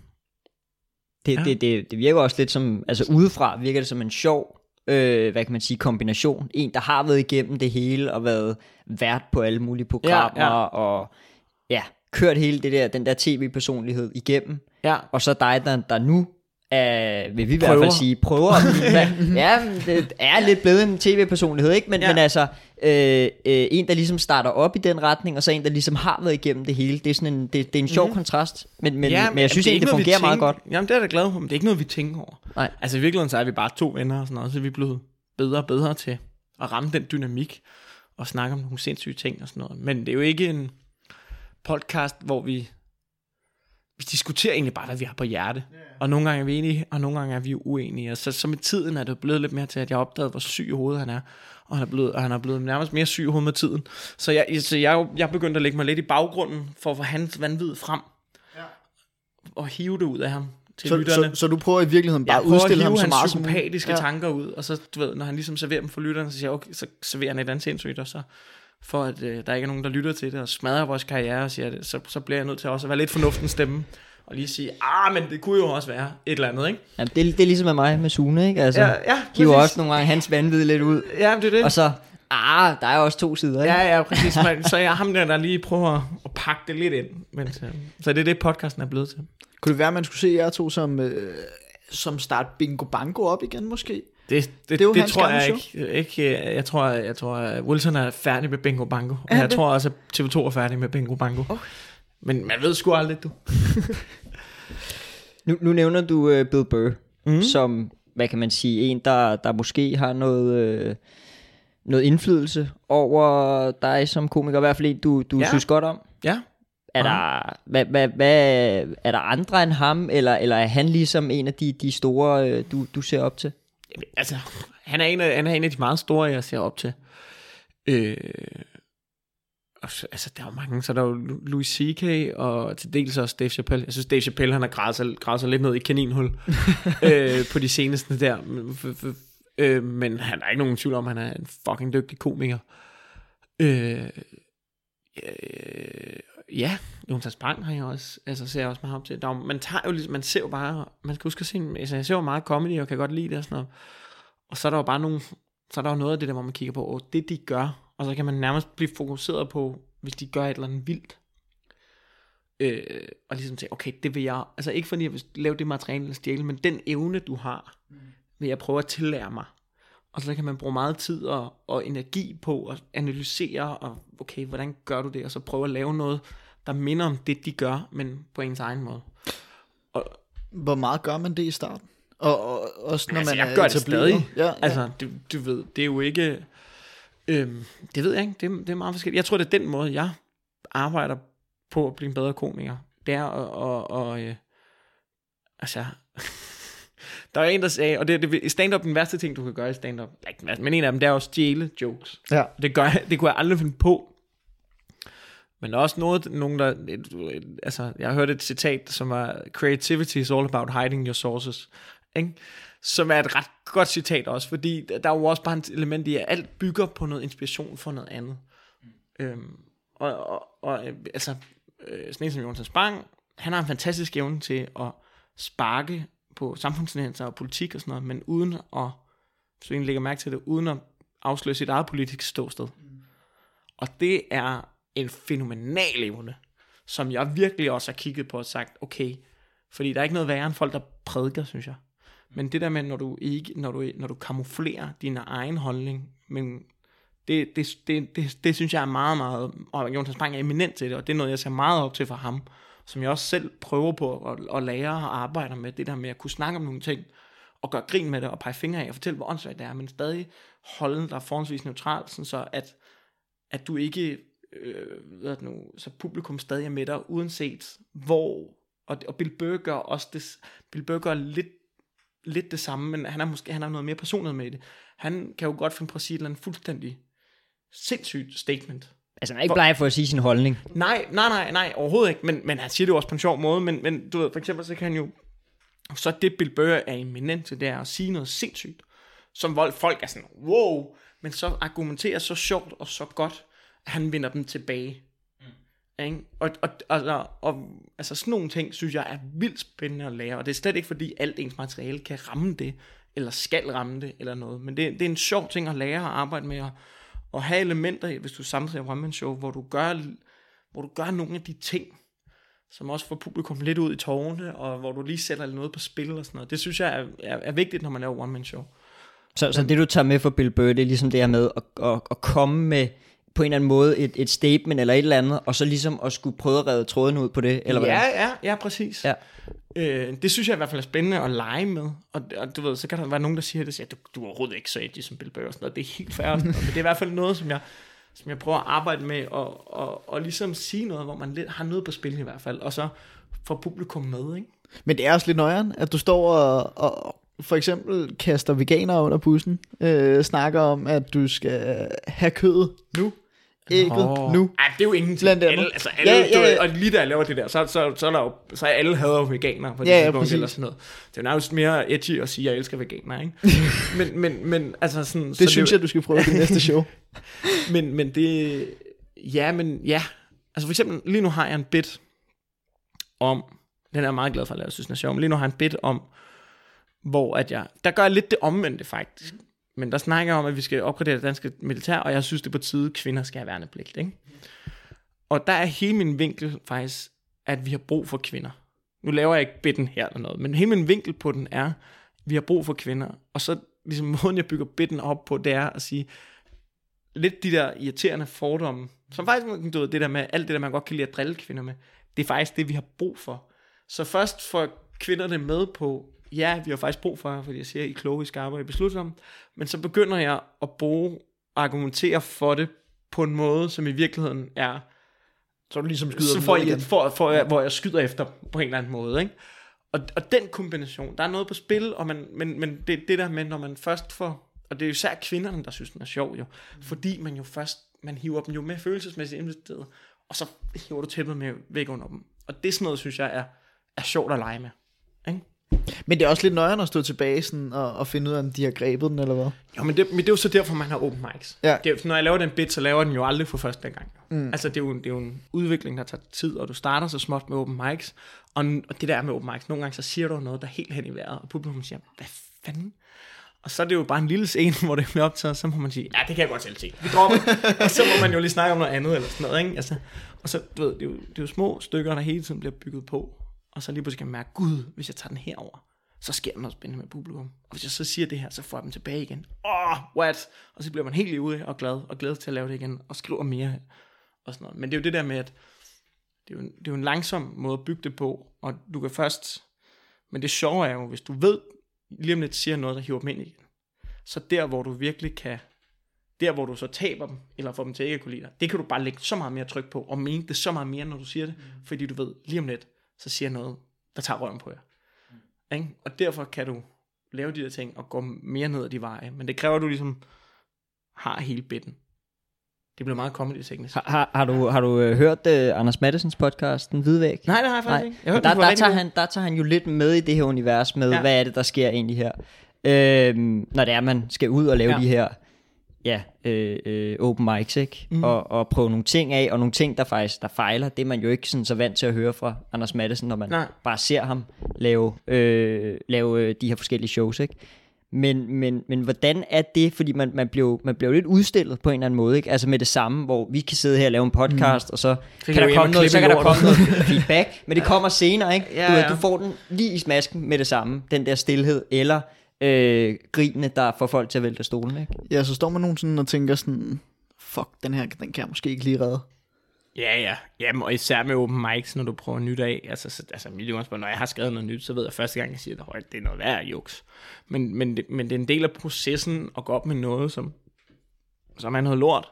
Og jeg skriver også en masse, som aldrig bliver en et show, eller aldrig kommer videre, eller sådan noget. Men det, det er en del af processen, og det er det, der er sjovt. Og jeg har gjort det i 12-13 år, altså, så, så, du ved, jeg er ikke, du ved, jeg går ikke i panik, hvis jeg siger noget, der dør. Altså, det, det, det er en del af processen, og, og, og altså, sådan er det jo, det, det der er jo irriterende eller hårdt, det er jo det der, hvor man kommer ud på nogle jobs, hvor, at, hvor de bare ikke kan lide en, altså sådan, du ved, så begynder man bare at tvivle på alt, hvad man laver, og tænker, fuck, nu skal jeg også til at have et rigtigt job.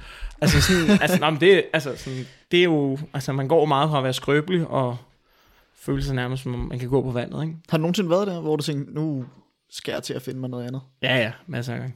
Jeg var der i går. Det var at have tømmermænd bare. Hvad det hedder, nu, nu, øh, nu kan jeg også begynde at kigge lidt på tiden. Ja. Og, øh, og der er nogle ting, vi gerne vil nå igennem. ja, for Så, helvede, så, øh, så nu, nu startede vi med at snakke om det her med, med rødhåret.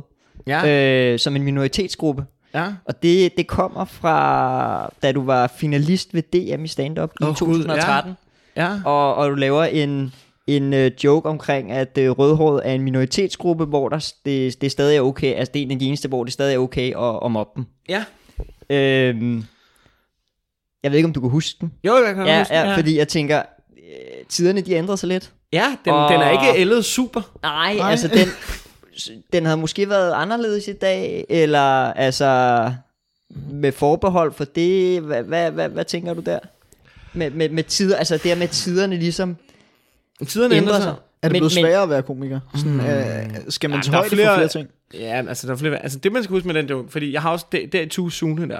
Jeg ved for eksempel Nina Rask, ved, mm. øh, kender mm. Nina Rask. Øhm, øh, de vil jo bruge den materiale som, som en, altså du ved, hun har også gjort grin med noget, jeg har lavet for i hvid skyld og sådan noget, og det er helt, altså det er jo fair.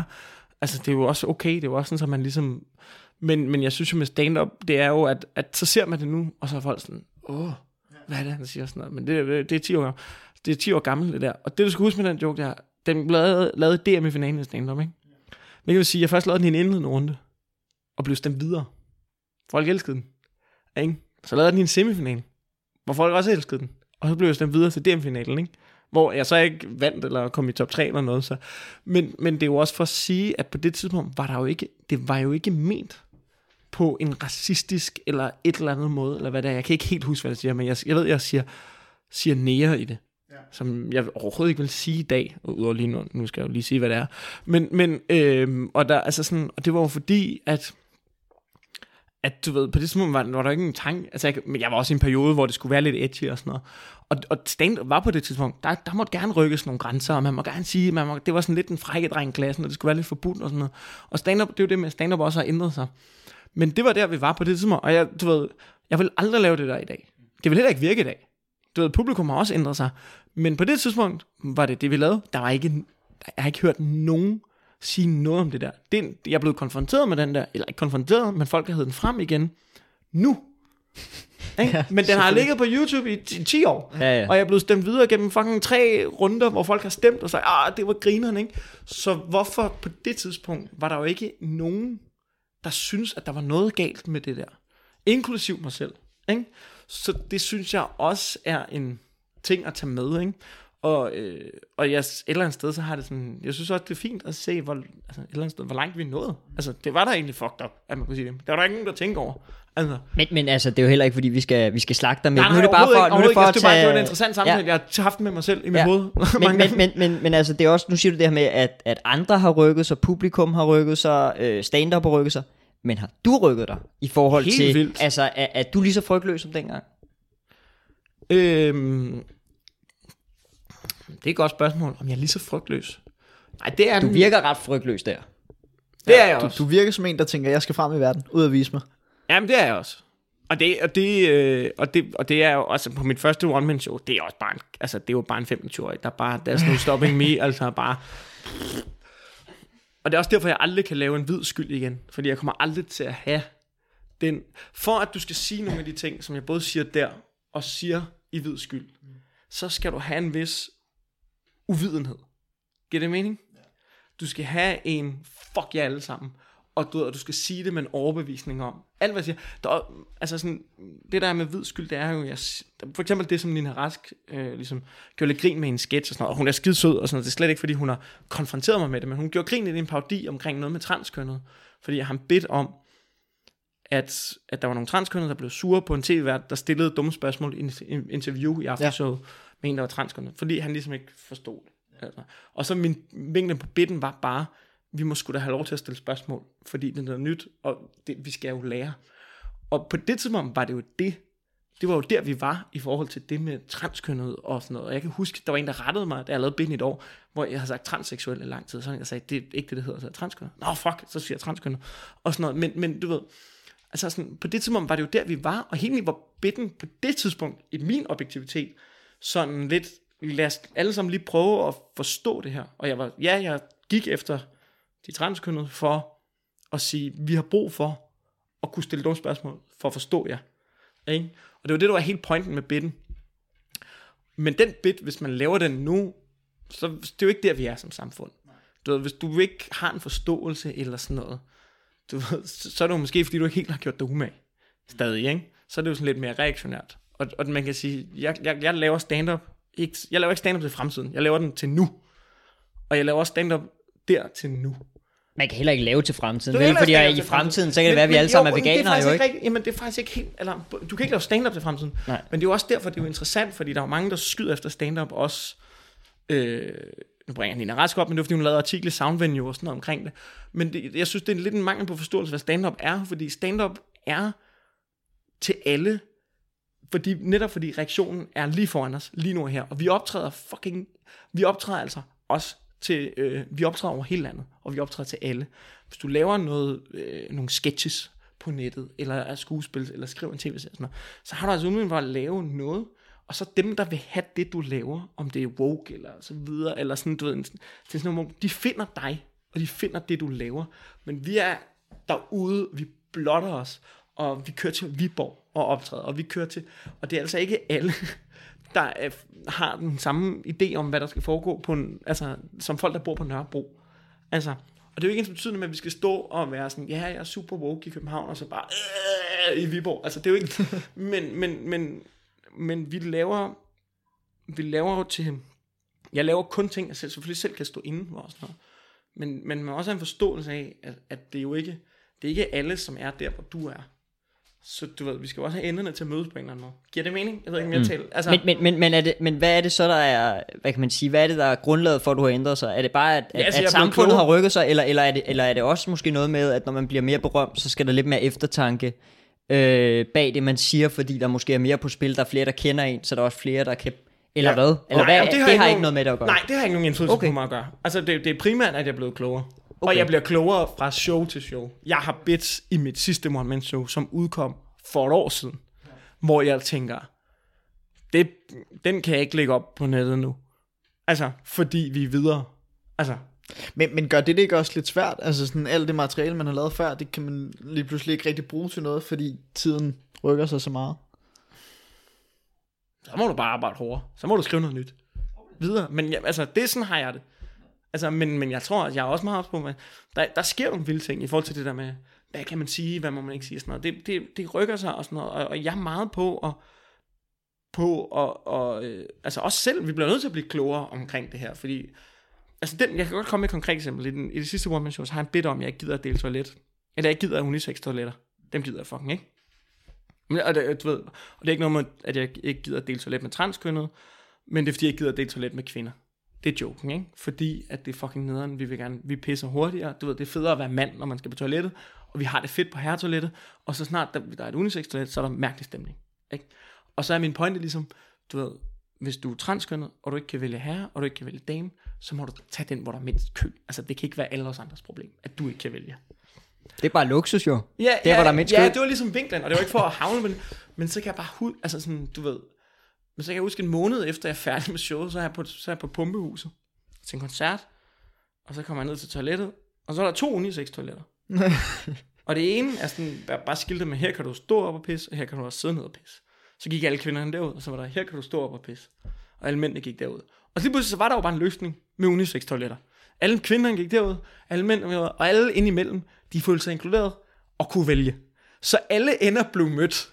Og så var jeg bare sådan, fuck, det havde jeg ikke tænkt over, var en mulighed, det her. Ikke? Og jeg, i mit næste show, jeg ville synes, det var sjovt, jeg ved ikke om jeg, fordi det skal også være sjovt for at tage det med, men jeg synes, det kunne være interessant at på en eller anden måde gengive den bit og vise, gud, der var jeg sgu lidt dum at høre på. Eller der var jeg lidt, men jeg ved ikke, om det kan lade sig gøre. Men, jeg synes, men, det er interessant. Men var du dum at høre på, eller du, du vidste det jo bare ikke? Jeg altså, vidste- er, er, man, er, man, er man dum, fordi der er noget, man ikke ved, eller, eller altså... Så er man vel ikke en men- idiot? Men, altså, altså, ja, eller, og det er ikke fordi, jeg, altså, det er slet ikke fordi, at jeg lefler for nogen, eller sådan noget, men jeg synes også, for eksempel, okay, nu kan vi vende tilbage til Bill Burr. Jeg synes, det der gør Bill Burr fantastisk, og det er, fordi han slet ikke, det er slet ikke, fordi han har de rigtige holdninger, men det er, at du ser, det er en mand på en rejse. Han snakker om sine vredesproblemer og sådan noget, og han bliver klogere og klogere fra hvert show, og det er en rejse, der er interessant at følge med i. Og jeg interesserer mig sindssygt meget for, hvad der sker i samfundet og sådan noget. Jeg er ikke på noget hold, jeg har ikke nogen ideologi, jeg er ikke på den ene eller på den anden og sådan noget. Men, men jeg synes jo også, det, det er nærmest en samfundspligt at følge med og blive klogere og ikke at være på tværs og sådan noget anerkende. Så det synes jeg, så du ved, den rejse synes jeg også, min stand-up skal tage. Men når jeg, noget jeg laver, jeg står altid 100% inde for det, jeg laver på scenen. Altså 100%. Så kan det være med et år, ja, men du ved, jeg er blevet klogere, eller så videre, så videre. Hvis der er noget, der føles forkert, når jeg laver det op, eller jeg godt ved, det, det lyder dumt, eller sådan noget, så tager jeg det ud. Kan du så også stå undervejs ligesom på scenen og tænke, ah, fuck, den vil jeg faktisk ikke længere lave. Jamen, så laver jeg den ikke igen. Det er sådan, jeg opdager det. Okay. Altså, det er sådan, jeg opdager det, Så når jeg du- laver det, og jeg bare kan mærke, ej, hvor kæft, hvor er du dum at høre på nu. Altså, det ved du jo godt, det ikke er sådan, hænger sammen. Eller... Okay, så du kan i princippet stå i et show og, og være halvvejs igennem turen, og så sige, Ej, ej, turen, der er jo noget okay. færdigt materiale. Altså, Okay. Ej, man kan sige, det tager jo ikke en tur, tager jo oftest, altså for mig, så tager den jo ikke, det er jo ikke sådan, jeg er på tur i to år, og der sker helt vildt meget. Så jeg har jo lavet det, jeg har lavet bitsene mange gange, og så sammensætter jeg showet, og så tager jeg på tur med det, og så tager en tur to år. Sådan. Så det er jo ligesom i processen, hvor man laver showet, man kan finde ud af, ej, det, det holder jo ikke det her. men, men man kan vel godt stå midt inde i sådan en tur, og så tænke... Eller hvad? Ja, den, det den var... sagtens, og så ryger, så synes jeg, altså så ryger det ud. Okay. Ja. Hvad, hvad det hedder... Nu siger du det her med, at der er nogle ting, som... Eller når du laver noget, så, så, så er det ligesom... Så er det for nu. Så er det det her moment, det skal være, det skal være sjovt, ikke? Mm. Øhm, men, men man kan jo også sige, at der er jo nogle, nogle bits, som måske er lavet i, med den tanke.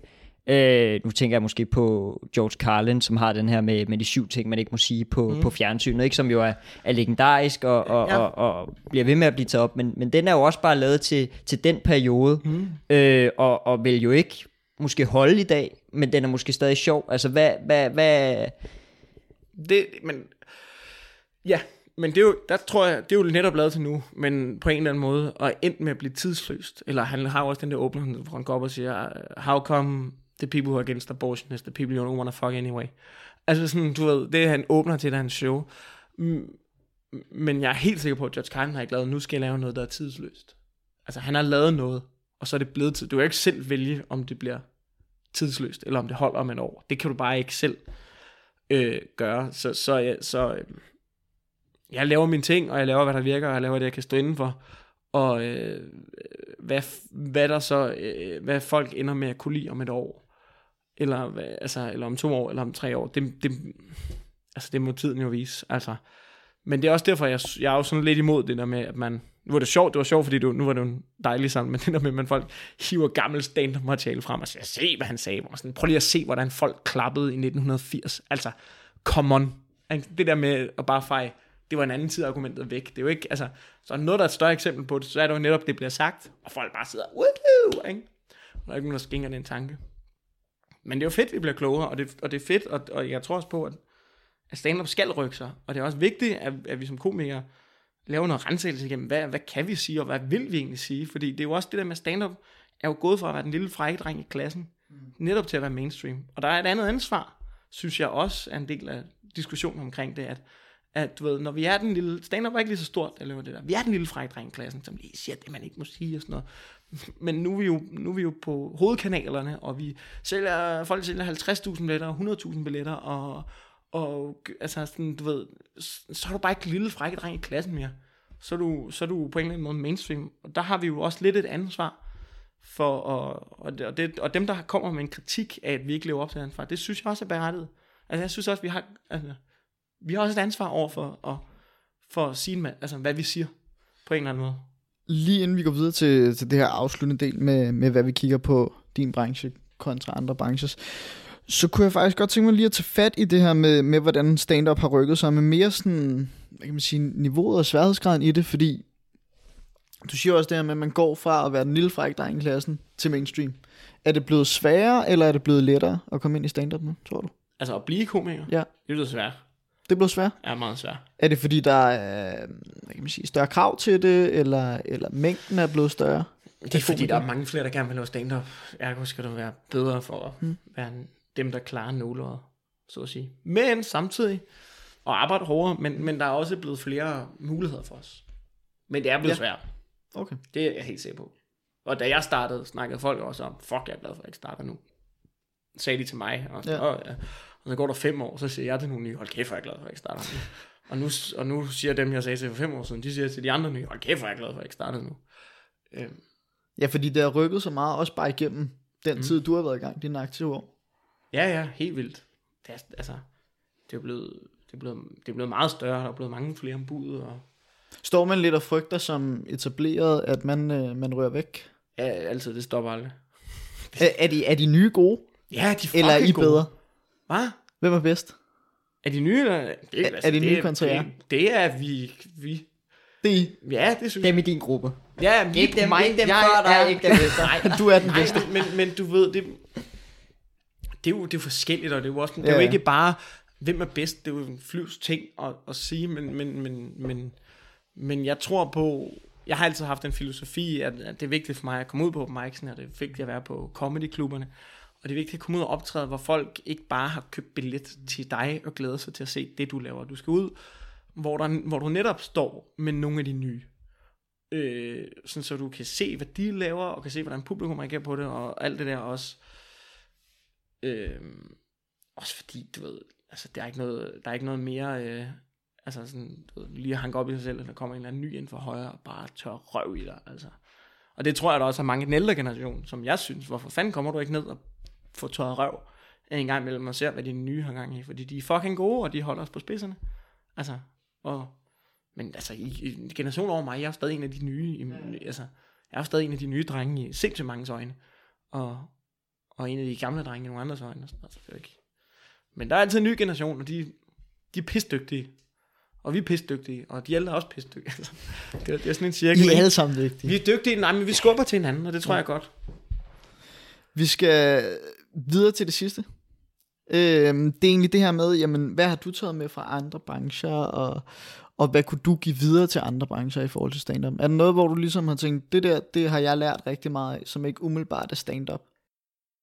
Øh, ja, det tror jeg, men det lyder lidt far out men altså min familie, vi, min lillebror har spillet øh, rugby på rigtig højt plan. Altså så højt, som du kan i Danmark. Altså, Han har vundet noget DM på et tidspunkt. Ja, han spillede, han spillede, øh, D, han spillede, øh, han vandt DM med sit hold, og så har han været på, på øh, de to rugbylandsholds, der er. Altså sådan, det, det, det hedder 7 mands og 14 mands. Rigtig rugby og 14 mands rugby, 7 mands, det svarer lidt til at spille indendørs eller sådan noget. Øh, men, men, jeg ved ikke, hvis man lige skal sammenligne det, indendørs fodbold med fodbold, ikke? øh, men altså, som i sådan, det er ikke der, hvor... Men, men det er sådan, så han har, han har været rigtig, rigtig god, og, og ligesom er en sportsmand, har en sportsmands mentalitet. All in and nothing. Og min søster har spillet professionel håndbold, min far var fodboldtræner for mig og sådan noget. Så jeg tror lidt et eller andet sted, at jeg kommer fra... Altså, jeg ikke, der, er, der er noget sportsmentalitet noget, i min familie. Og jeg har bare aldrig, jeg spillede fodbold, og jeg var aldrig rigtig god til at spille fodbold. Det kunne være, hvis jeg havde valgt en anden sport, jeg havde talent for, så kunne det også være, at jeg var gået all in på det. Men, jeg, men, men det, jeg altid sammenligner mig med, det er faktisk fodbold. Og jeg har også snakket med, jeg var så heldig at snakke med, eller ikke så heldig, men jeg mødte en, en, en professionel fodboldspiller, som jeg øhm, har en lidt små kontakt med en gang imellem. Og jeg kan huske, da jeg mødte ham, så var han, så var han sådan helt nede. Det var sådan gennem en ven. Han var der bare lige, så vi snakkede og sådan noget. Og han var helt nede over, at han ikke var blevet udtaget til landsholdet.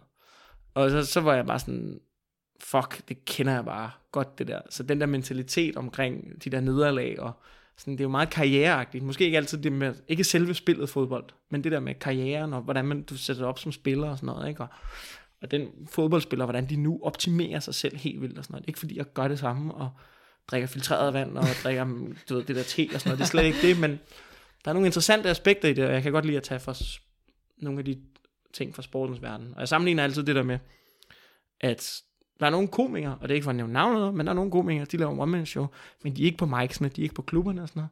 De vil bare spille kampene, ja. hvor publikum og stadion er der, men de gode fodboldspillere, dem der, er bedst, dem der holder, de kommer også til træning, og de træner hårdt til træning, og arbejder hårdt. Og det kan du også se på de fodboldspillere, som du kan se, der er Niklas Bentner, og der er Ronaldo, ikke? Altså mm. sådan, du ved, hvad, der er noget dedikation, noget og længst, noget, ikke? ja, og Ja. noget arbejde og sådan noget. Og det, og det er i hvert fald, jeg ved ikke, det er ikke fordi, jeg siger, at stand fodbold er det samme overhovedet. Men jeg tror bare, at hvis jeg skal trække noget af det, så tror jeg, at jeg trækker, trækker lidt på, jeg sammenligner det lidt med, med en fodboldkarriere. Hvilket Men- lyder men- sindssygt. Men, men det er jo to ting, man kan blive, man kan blive bedre til, man kan øve sig på, Ja, og, og og, der- og, det er op, øh, hvor man skal performe, og, og, og sådan noget ting. med, så, der, så, er noget med, der er noget med... Det er ikke helt galt. Nej, der er bare noget med det der med... Og det er jo fordi, den er en verden, jeg måske kender og går op i, og jeg spiller selv fodbold på sådan en syvmandshold, og jeg er fucking elendig. Men, men du ved, der, der er bare noget i det der med at præstere. Og så kan man jo vælge, hvilke analogier man selv trækker på, eller et eller andet, men, men der har jeg også valgt, jeg har altså valgt fodbold på en eller anden måde, ikke? En fodboldspiller vil nok ikke have været i Polen og gå på druk, men altså, Eller Men- spise KFC. eller spille Men- KFC. Men det kan da være, at, at comedyen er på vej i den retning, at man skal være ordentlig og alle de her ting. Hvis du siger det, det er, der er flere, der er ombudet og hele tiden Ja, meget men der, på. der er en kæmpe så, så... profession, professionalisering af comedy. Fordi vi er en hel generation, som, som da jeg startede, alle der starter nu, de ved godt, at du ved, eller i hvert fald er i gang i noget tid, det her det er ikke en hobby, og der er fucking mange der, og du ved, og det er jo også på publikumsiden, der er jo en kæmpe udvalg af komikere, og hvis du skal lokke med ind og se dit show, så skal du fandme være god, ellers kommer de ikke igen. Altså, så du ved, hver gang jeg optræder, sådan, ikke, ikke nødvendigvis på mics, der er der en proces i, at man skal få noget materiale til at virke, men folk har købt billet til mig eller booke mig, så er mit mål altid at sige, de her mennesker, de skal bare tænke, okay, næste gang jeg er i nærheden, så skal jeg komme på det til ham. Altså, det, det, det er sådan, og det er ikke, slet ikke, det lykkes altid, øh, slet ikke sikkert, det lykkes, men det er ligesom den mentalitet, jeg har, at jeg vil altid gerne præstere. Og det, det tror jeg ligesom, at måske der sammenligningen med fodbold Klart. og sport går- kommer. Lidt omvendt, hvad, hvad kan stand-up så give videre? Ja, vi kan vi give videre. Ja, hvad, hvad kan de ligesom tage med til andre brancher? Hvad kan andre brancher lære det? Mm, altså, jeg tror, stand-up er jo den... Øh, jeg ved sgu ikke, om, om jeg tør på vegne af stand-up og give noget videre til sådan, du ved, folk, som har et eller andet vanvittigt op, men, men jeg tror, at stand-up er den ultimative øh, test i selvdisciplin på mange måder. Altså, det, det, jeg tror på, at, at de stand-up-komikere, du ser, der er de gode, dem der leverer, dem der bliver ved med at komme med nyt og sådan noget. Bare tænk på Madison, altså, hvor fuck en arbejdsmoral, ikke? Og det samme, altså, og, og, og der er bare netop ikke nogen, der tvinger dig op af sengen, eller noget som helst. Fordi du er, der er kun din egen chef, og det, hvis jeg har en uge, hvor jeg holder fri i næste uge, og ikke laver en skid, så jeg gider ikke rigtigt. Det sker der heller ikke noget ved. Men hvis jeg gør, men hvis det, jeg gør det hele tiden og sådan noget, så, så, øh, så, mist, altså, så mister jeg ligesom, så, så vil jeg blive dårligere med tiden. Så derfor så, så tror jeg bare, der er noget i, og det, altså, jeg tror det, jeg har lært af stand-up selv, det er, at man skal arbejde hårdt, og, og, og det disciplineret, og det er ikke fordi, jeg altid lever op til det altid overhovedet selv, men, men jeg kan bare se, at dem, der har succes i stand-up, dem, der arbejder hårdt, og de er gode til at give sig selv arbejde, starte projekter, der giver dig arbejde, osv. osv. Og det, det er i hvert fald sådan, jeg lever efter det, og det, og det tror jeg er en vigtig ting. Og jeg, og, øh, så det er, en, det er en ultimativ måde at teste sin selvdisciplin på, hvis du i hvert fald vil være professionel og komiker. Altså, altså hvis man tager lidt udgangspunkt i det, du har sagt øh, indtil videre øh, her i dag, så har du snakket lidt om det her med at tage risikoer, og med ikke at være bange for at, hvad kan man sige, komme med noget dårligt materiale, og så fejle, og så lave det om, og så prøve noget nyt og sådan noget. ting. Så man kan sige, hvis man tager udgangspunkt i dig, Det er bedre end det, jeg lige sagde. så, Det er bedre end det, jeg lige har så, sagt. så, så er, ligger der vel noget der, eller hvad?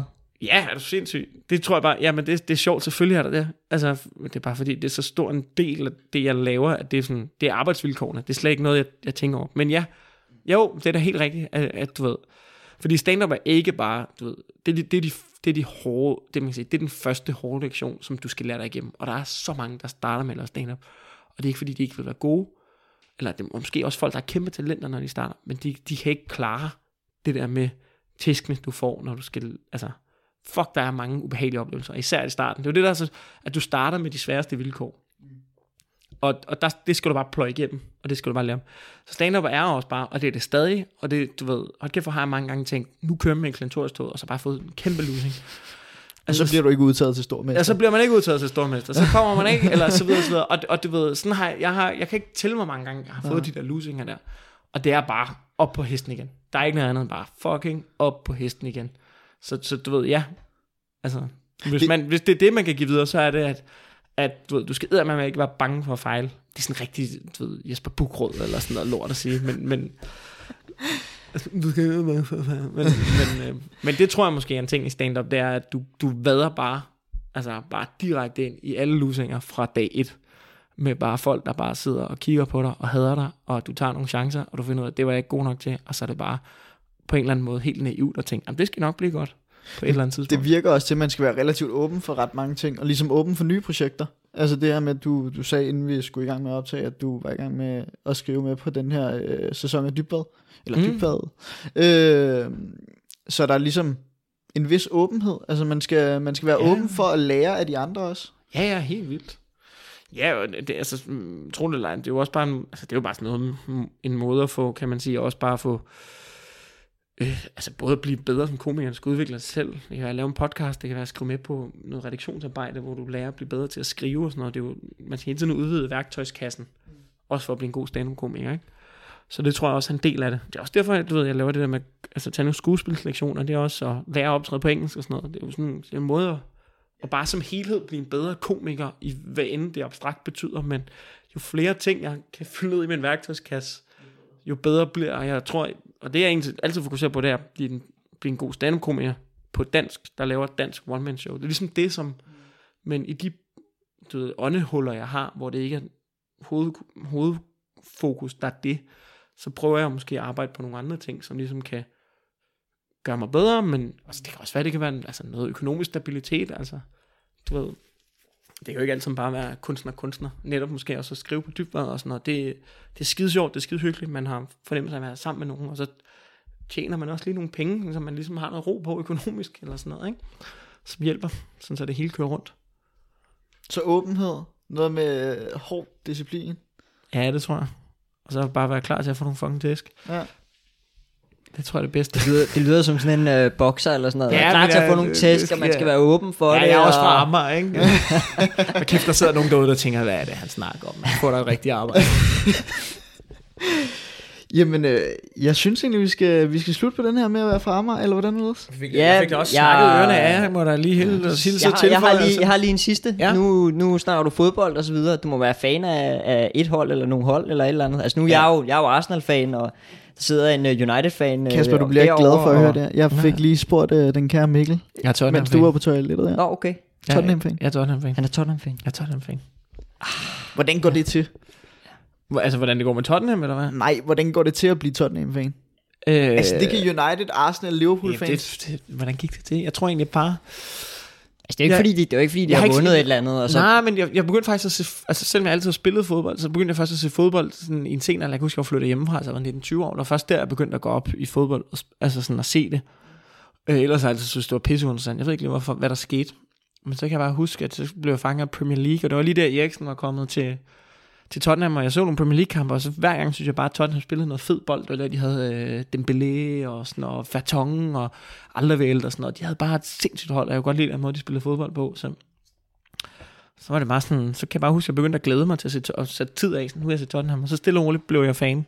Og så blev det sådan, hvad skal man sige, sentimenteret der, Det, det var med comedy et optræde, og Eriksen var inde og se det, og gav os billetter til at se kampen. Nej, vi havde faktisk først købt billetter, og så året efter kom han ind og så Comedy Aid, så, gav han nogle billetter, og så var vi inde og se det. Og sådan. Så, jeg, så var jeg over i England nogle gange og, og se dem, og så føler man sig, nu føler man sig, okay, nu kan jeg godt kalde mig Tottenham-fan, nu har jeg været inde og se så, dem. det, så det startede som Eriksen-fan, og så... Ja, det gjorde det måske lidt, og så, ja. Så udviklede det sig lidt Ja. på en eller anden måde. Ikke? Du har også optrådt for landsholdet. Ja, Hvordan var det? Det må have været fedt som fodboldfan. Ja, det var fucking skræmmende, mand. Det var fucking skræmmende. Det er nøjeren. Det var nøjeren, det var faktisk... Jeg kan huske, altså... Og så får jeg lige den at slutte af på. Øh, jamen, det, vi var bare, altså sådan, det, jeg har aldrig set så dygtige og erfarne komikere være så meget ved at skide bukserne. Altså, fordi vi optrådte jo bare, det var jo kun spillerne og, og staben, så der sidder bare 40 mennesker, hvor... Men, men det var jo, altså, som fodboldfan, og det var også det der med, at du skal jo virke ovenpå som komiker, du skal være ham der sådan, hvad så, drenge? Altså, og der var mig, altså, jeg var første mand på, jeg var bare, fordi, du ved, Smeichel og Kær og sådan noget, de sidder bare lige foran dig, ikke? Altså, så, men, men de var, for det første var de et herresødt publikum, og hvad skal man sige, de mest, øh, de største stjerner var dem, der hyggede sig mest, så man følte sig nærmest, øh, følte sig tryg, og det var, mest alt var det bare et virkelig dejligt show. Så det var, det var, en, det var en rigtig stor oplevelse, og de var skide søde og sagde hej, og, og øh, det er mærkeligt, mange af dem er jo yngre end en, eller jævnaldrende, fordi man er gammel, så det er det er mærkeligt at stå og være starstruck over nogle knægte på en eller anden måde. Ja. Men det gik også op for en, der, du ved, bagefter så snakkede vi med Mæle, han er jo stand-up-fan, og havde set vores stand-up, sådan set shows og sådan noget, man bare sådan, Og jeg er fan af det er jo dig. bare, nogle, altså, det er jo bare en fucking lejrskole for dem, Ja. jo, når man er inde i det der landsholdslejr. Det er jo bare en lejrskole, hvor de bare er ude og spille fodbold og sådan noget, altså. Så, At det, det er drømmen for mange unge knægte. ja, men det bare er det jo, kunne, det er øh, det jo, men det var sjovt, det blev, når man sådan stod derinde, så blev, samtidig blev det også bare sådan, nå ja, men det er jo egentlig også bare nogle dudes, der spiller, så kan det godt være, at de er fucking mange millionærer, men det er jo også bare nogle dudes, der spiller for fodbold, og, og virkelig bare vil have, altså, du ved, ligesom alle andre dudes. Det er jo sjovt at tænke over, hvad for noget materiale skal man lave for dem. Jeg lavede det der med at tage penge på aktier, man bare kunne mærke, det kunne de ikke relatere til. det var de alt, alt for rige til at forstå. Og det var ikke, fordi de sagde noget, men, jeg, men det gik bare op for mig, da jeg stod deroppe, det, det kan de slet ikke forholde sig til. De sidder bare med deres, du ved, Patek Philippe og sådan noget, ikke? Og bare, det kunne de ikke fatte en skid af. Men så, De har ikke brug for flere nej, penge. nej, men så kan jeg huske, så var der nogen, der lavede nogle under jokes. Så var de med. Det kunne de fatte. Altså, de sad jo bare høvler den af inde på deres værelse i Helsingør, altså. Så, så det, er jo, det er jo sjovt, at, at det, er jo, det er jo bare nogle dudes, der spiller fodbold på en eller anden måde. Det bliver sjovt. Jeg skal ind på søndag og se dem mod Frankrig, for det var betalingen. Det var, at vi fik nogle billetter. Det er fedt. Så vi Fedt. skal ind og sidde. Vi har nogle pisse gode pladser til at sidde mod Frankrig. Så det glæder mig helt vildt meget til. Så sætter Så holdet, så holdet der optræder for landsholdet. Vi er samlet igen. Skal vi ind og se den der. Fedt. Jamen, øh, tak for snakken, Mikkel. Jamen selv tak. Ja. Det var fedt at lære Det dig var at kende. super fedt. Lige måde. Så finder var- man også lige pludselig ud af, at du bare er en mand, der spiller noget stand-up. Ja, jeg spiller bare noget stand-up. Ja. Og har alt for høje tanker om mig selv. Jamen, øh, det var alt for nu. Tak fordi I gad at lytte med. Vi øh, ses i næste afsnit. Ja.